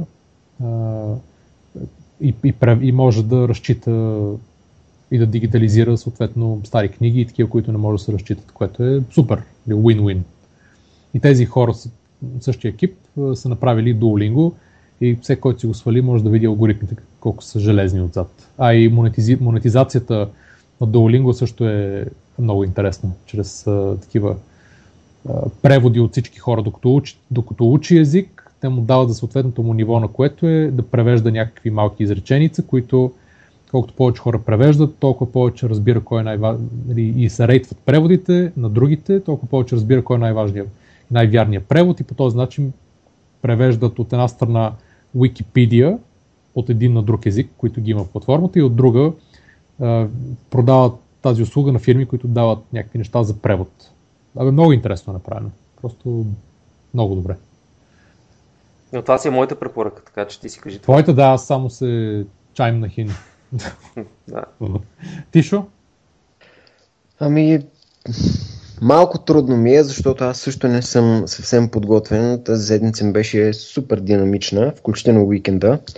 Но пък тази седмица излезе нещо много интересно, което е от стартъп света, в някаква степен поне. И това е случи се сензацията, т.е. може би финала на сензацията Flappy Bird, тази супер странна игра, супер проста и също времено стана ненормално популярна. И миналата седмица, мисля, излезе ММО вариант на играта, след като вьетнамския разработчик я свали като приложение и от Google Play, и от а, App Store на Apple. А, общността на самата игра поводя, появиха се варианти на играта, т.е. копия на играта, къде ли не, и тя продължава да може да се играе, въпреки че официално е свалена от сайтовете. И се появи ММО вариант, в който може човек да види колко много хора едновременно играят с една подскачаща жълта птичка с мини крила. Много е добро ММО, заедно с тях. Която се разбива в едни стени. Да, в едни гейтове, като зелените тръби от Супер Марио. Изключително странно явление за мен. Това е знак, че 2014 година ще е още по-шантова от 2013 година от към такива технологични, странни, неочаквани явления, които освен това и явно тенденцията е за все по-кратковременни успехи, такива, които се раждат. Само да кажа, че MMO-то всъщност е същата игричка, просто освен, освен, че ти си на екрана с твоята птичка, ти виждаш всички останали, които играят на, на същия екран. Като малко да, по... да, това може би е първата игра, в която едновременно виждаш колко зомбите има по света и ти можеш да си едно от тях в реално време. Да. Ужас. И хубавото е, че общо взето почти всички така ли не, че играете на един екран, който е съвсем в началото и се блъскат още в първата тръба. Така че е доста забавна цялата история. Борко, ти не си ли го виждал ММО-то? Не, ММО-то не съм. ще, ще, ще, ще го видиш после. Ще го видя, да. да. Добре, ам, аз искам да препоръчам една аудиобуца, една книга. Явно единствено съм се подготвил с а, рекомендация. И това е книгата на Алексис Оханиан, а, който е един от създателите на Reddit. А, Without Their Permission се казва. Има я и на хартия, и на аудиобук. Той я чете и то доста, доста приятно звучи. Оханян или Оханян, който както иска да си го нарича, той е от арменски происход, а, която е, как да наречем, такава олекотена версия на, на това, защо хората трябва да създават нови фирми, как да го правят, съвсем тривиално и грубо описано, с а, някои примери от неговия живот, от хора, които познава, какво е стартирал, какво е правил, кой как е успял в нещо и така нататък. Основната аудитория са по-млади хора, може би ученици до ранните до 24-5 години, поне според мен. И книгата, основната и стойност е, че понеже няма нищо детайлно и нищо чак толкова ново в нея, обаче цялата енергия, с която той разказва историите, описва ги, дава ги за пример и така показва как всичко е възможно, стига човек да си го постави за цел – независимо и къде се намира, е много мотивираща и нещо, което всеки ученик най-малко трябва да чуе или да прочете, за да разбере нали, да, за, за, най-малкото за, лич, за лична мотивация. Мен ми хареса доста книга. В смисъл, нали, не, не се научи нищо, нищо много не съм научил, обаче ми хареса много като нещо, което може да се използва за, за мотивация на, на, на млади хора от цял свят да стартират нови фирми и да пробват неща, без да се притесняват. Тоест, идеята е, че и оттам идва името Without Their Permission, че а, млади хора могат да стартират фирми, услуги онлайн а, и да правят неща, които да станат огромни, да имат огромен социален принос и към обществото и да трансформират цели сектори или държави, без да искат разрешението на някак, както е било примерно в миналото. Това е основната идея. Uh-huh. Така... Аз искам да направя един апдейт, много бърз. Апдейт е което... греш, грешната дума. Искам да ми кажеш българска дума за апдейт. А, после ще измисля. Джобио. Точно ще, точно ще да кажа четвърта секция на подкаста. Така ли? Прогресен апдейт. Или апдейт на прогреса. Или обновление на прогреса. Чудесно, значи точно на време. Около от 85-та година е някакво заглавие. Uh, да, кажи, за това съм го белязал едното за Джобио, да кажеш. Uh, след като е, обсъждахме в предния епизод, какво стана? След като ги захранихме качествено. Какво стана, Тишо? Разкажи. Получих имейл с покана да, да съм бета-тестер, включих се в програмата и uh, влязох в един сайт, в който имаше хиксен брой тестове в определени сфери, които аз можех да мина и не знам, може би сега ще получа фидбек за това, дали съм попълнил тест вярно. И те бяха, да речем, математика, еди каква си, маркетинг в социални мрежи. Не ги помня всичките, но направих скриншотове, така че ще ги кача после към подкаста. И аз реших да направя теста за маркетинг в социални мрежи. Не бих казал, че съм впечатлен. Тестът беше доста кратък и доста семпъл. Не беше въобще на високо ниво. И ако някой ще реши да оценява моите познания по такъв маркетинг на базата на този тест, бих казал, че е малко несериозно, тъй като наистина тестът не задълбаваше и имаше изключително общи въпроси, но все още не съм сигурен дали това не е някакъв предварителен тест и дали след него няма да следва някакъв друг или не. Трябва да си проверя имейла, може би утре надявам се, ако получа някаква връзка от тях или нещо от Торот. Но за сега нищо, освен този тест, в който един от въпросите беше коя от следните социални мрежи поставя лимит от 140 знака. Нали? Това никакъв не е сложен въпрос. И като отговориш а, на него, получаваш автоматично работа в Twitter. Да, не, не знае точно каква е целта дори на този тест, защото може би повечето хора, които са се записали за бета теста и си избрали да направят точно този тест, ще го попълнят на 90 или 100% вярно. А, но ще видим. Това беше моят апдейт, за който още не мога да сетя за българска дума. Актуализация. Актуализация на Jobio. Добре, актуализацията. Да. Искам да кажа кратка актуализация за а, Любо Янчев, за който споменахме по-рано, и за Мелис, модерни иконом. Това, което той ми разказа преди една седмица, някъде беше, че а, са, ще получите инвестиция от а, една, няма да казвам колко, понеже не съм сигурен дали е официално обявена информация, от един ам, такъв производител, не, не производител, ами вносител на климатици и правят пивот на продукта да не управлява всякакви неща в къщата, ми фокусират се върху управлението на климатиците в момента. И, т.е. Мелис е, е едно, едно, едно устройство, което чрез мобилна апликация или чрез веб приложение един вид замества дистанционното на, на климатика и може да прави всякакви други неща през интернет.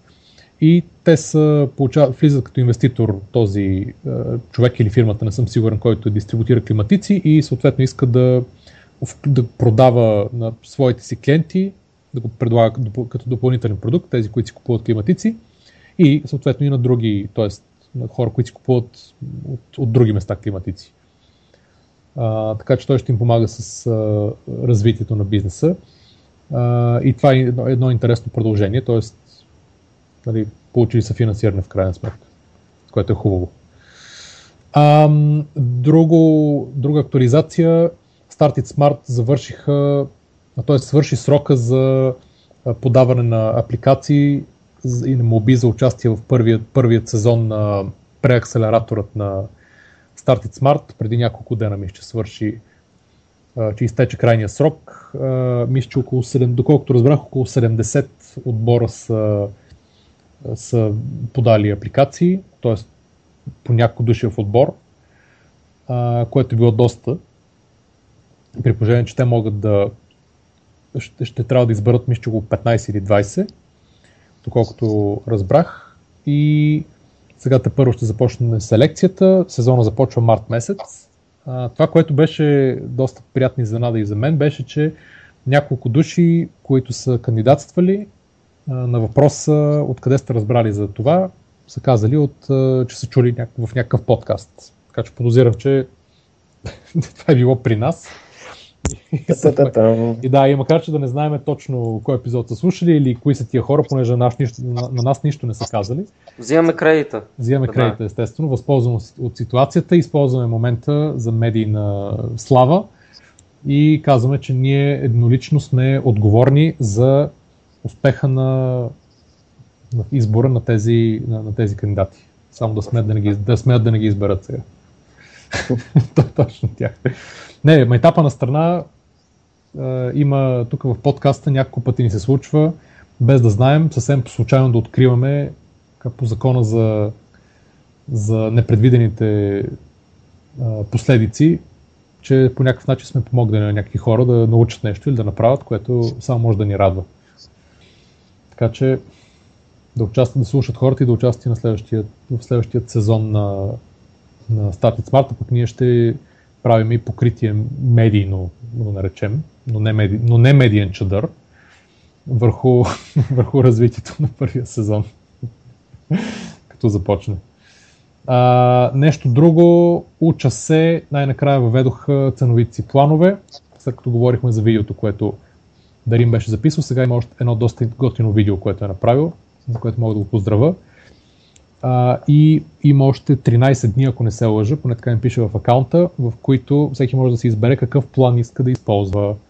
Има 4 вида абонаменти. Те в крайна сметка се спряха на цени доста по-низки от тези, които а, използваха като, а, нали, като възможности, вероятни в първото видео. А, има 4 варианта. Единият е а, за 3 дни достъп това е, разбира се, само за част от, от сайта. Една част ще остане а, свободна, обаче а, друга част ще бъде платена. За 3 дни струва 2 лева и 40 стотинки. Това е основно за хора, които искат да разгледат просто за какво става въпрос. Има за един месец абонамент, който е 6 лева. А, за хора, които искат да наваксат уроците по нещо конкретно. Най-така топ изборът, поне според уча се, е 9,80 за 3 месеца, което е а, за хора, които ще го използват малко повече, примерно матури след 7 или 12 клас и така нататък и съответно за най-големите зубари, така, така се каже, има 12 месечен абонамент, от който струва 39 лева и 20 стотинки. Тоест, това са всички... Това не е за зубари, това е за нърдове. За нърдове, зубари, които искат да са пълни отличници по всеки предмет и да имат само шестици. Сега, майтапа на страна... Аз бих казал, че обратното на зубари, защото те най-много слакват и не искат да четат от нормалните учебници и да ходят в училище и си пускат видеото и научават нали, най-лесно.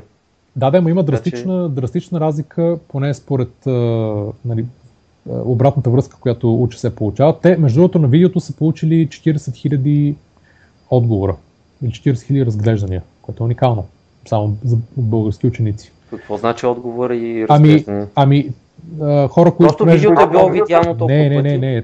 Под видеото имаше и някой въпрос анкета, на които се отговарят. Тоест 40 хиляди върнати анкетки. И Ясно. съответно след много разговори, нали, било е, всички са били много за да има да стане платено. Всички са го приели много добре, което е много добра, добра новина за учасе. Uh-huh. Поздравление на Дарин и на целия отбор. Ам, в момента гледам, че 150 000 потребители ползват учасе общо, което е уникално за български сайт. особено такъв. И ам, почти не се съмнявам, че ще има успех. Ако, и ще, но ще много ще се радвам, ако успеят първи път да оцелят монетизацията, както изглежда. Много приятно е направена тази частта с абонаментите. Всички, 80% от всички анкетирани са искали като нали, допълнителна функционалност да ви, имат упражнения. Повече упражнения и те в момента full правят основно упражнения и съответно ще започнат да вкарват и допълнителни а, такива по-нишови подготвителни модули, като примерно за конкретна матура или за конкретен изпит. А, идеята е да разбият и да премахнат изцяло целият пазар на частните уроци, който, който струва много повече пари на родителите, отколкото, примерно, абонамента за...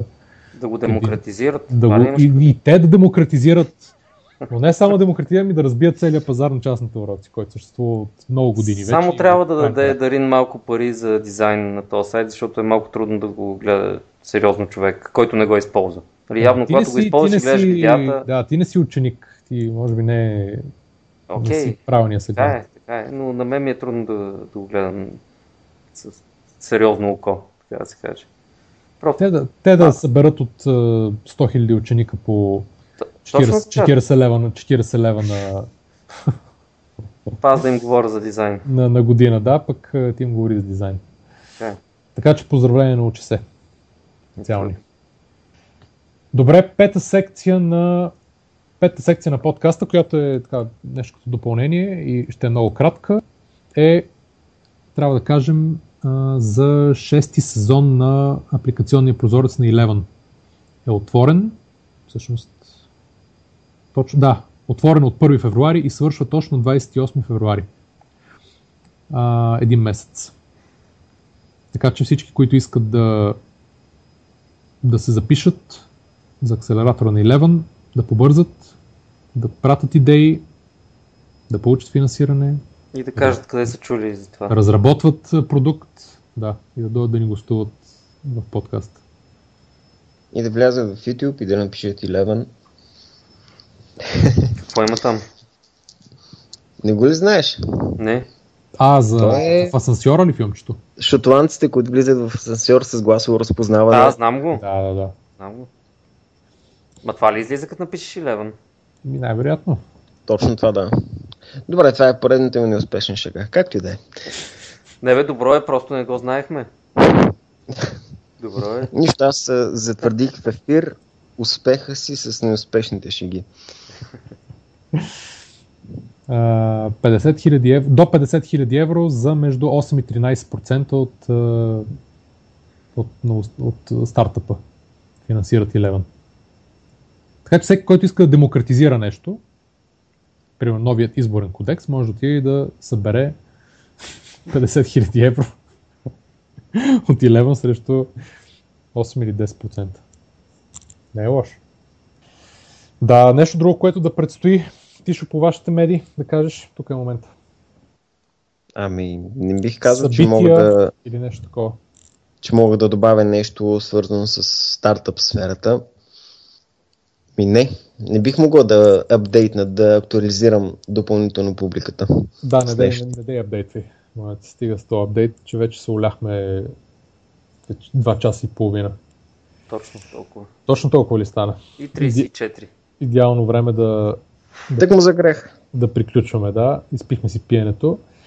А, Тишо можете да го, всъщност не може да го намерите вече, но четете Computer World, PC World и IDG. да, не, понеже той каза преди Ами всъщност миналата седмица имах тема на броя за 3D печат, така че ето на. Значи мога, Можете да ме четете. Мога да те намеря, да. А, нас може да намерите на предприемачите.com, на, в Facebook и Twitter, на клончета предприемачите. Ставите ни приятели, без вас не можем. Обичаме да преследваме, как да кажа, фал, да фало, фаловаме или да преследваме в Twitter и да харесваме в Facebook. Накрая сигурно ще ни лепнат по една лепенка с блуто от 4 да, като стокари. А, пишете ни Или на... може би, може би ще лепнат а, само L от лайк на челото. като този. Не ли се сещате как прави по американските филми? Или О, или Л. Не, не се Това малкото си леван беше.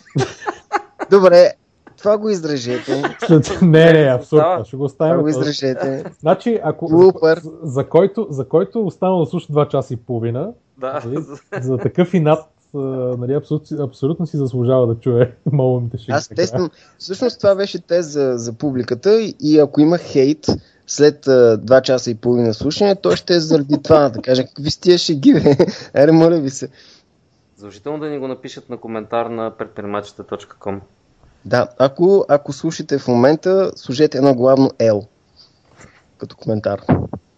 Мисля да завърша с, с един а, доста тъп виц, ако нямате нищо напротив. В едно село се загнездила триглавата ламя и влязла в една пещера, не искал да излезе оттам и само изяждала някакви хора. И селото решили да изпратят юнака, който да ходи да убива ламята. Юнака застанал и почна да крещи на входа. Как ще убива, влязъл вътре, чули се релове, писъци, излязъл юнака и носил едната глава и казал едно на нула за юнака. И след малко цялото село крещяло от кеф, пратили го обратно да продължи, той влязъл пак викове, крясъци, излязъл и донесъл още една глава, казал 2 на 0 за юнака. Цялото село подивяло вече, усещайки триумфа, как, ще- как ще дигат купата. Влязъл, влязъл вътре юнака за трети път, започнал да убива ламята, в един момент стана тишина, излязла, из- излязла обаче ламята, носила главата на юнака и казала две на едно за юнака. Глупавичък е, да. Да, доста... И това- беше идеалният завършик на, на подкаст. Това, мисля, че този вид ще го разказвам вместо виковете оставка, ще го разказвам след, всеки подкаст. И Да. така, така ще броим колко са нашите реални фенове, които ни нах- нахейтат за края на подкаста. Добре, толкова от нас този път. Благодарим, че ни слушахте. Обещаваме, че няма да ставаме като шоуто на Слави да разказваме тъпи вицове на края на всеки епизод. Cheltenham. Ciao, ciao, ciao, ciao. Trust me, I know what I'm doing.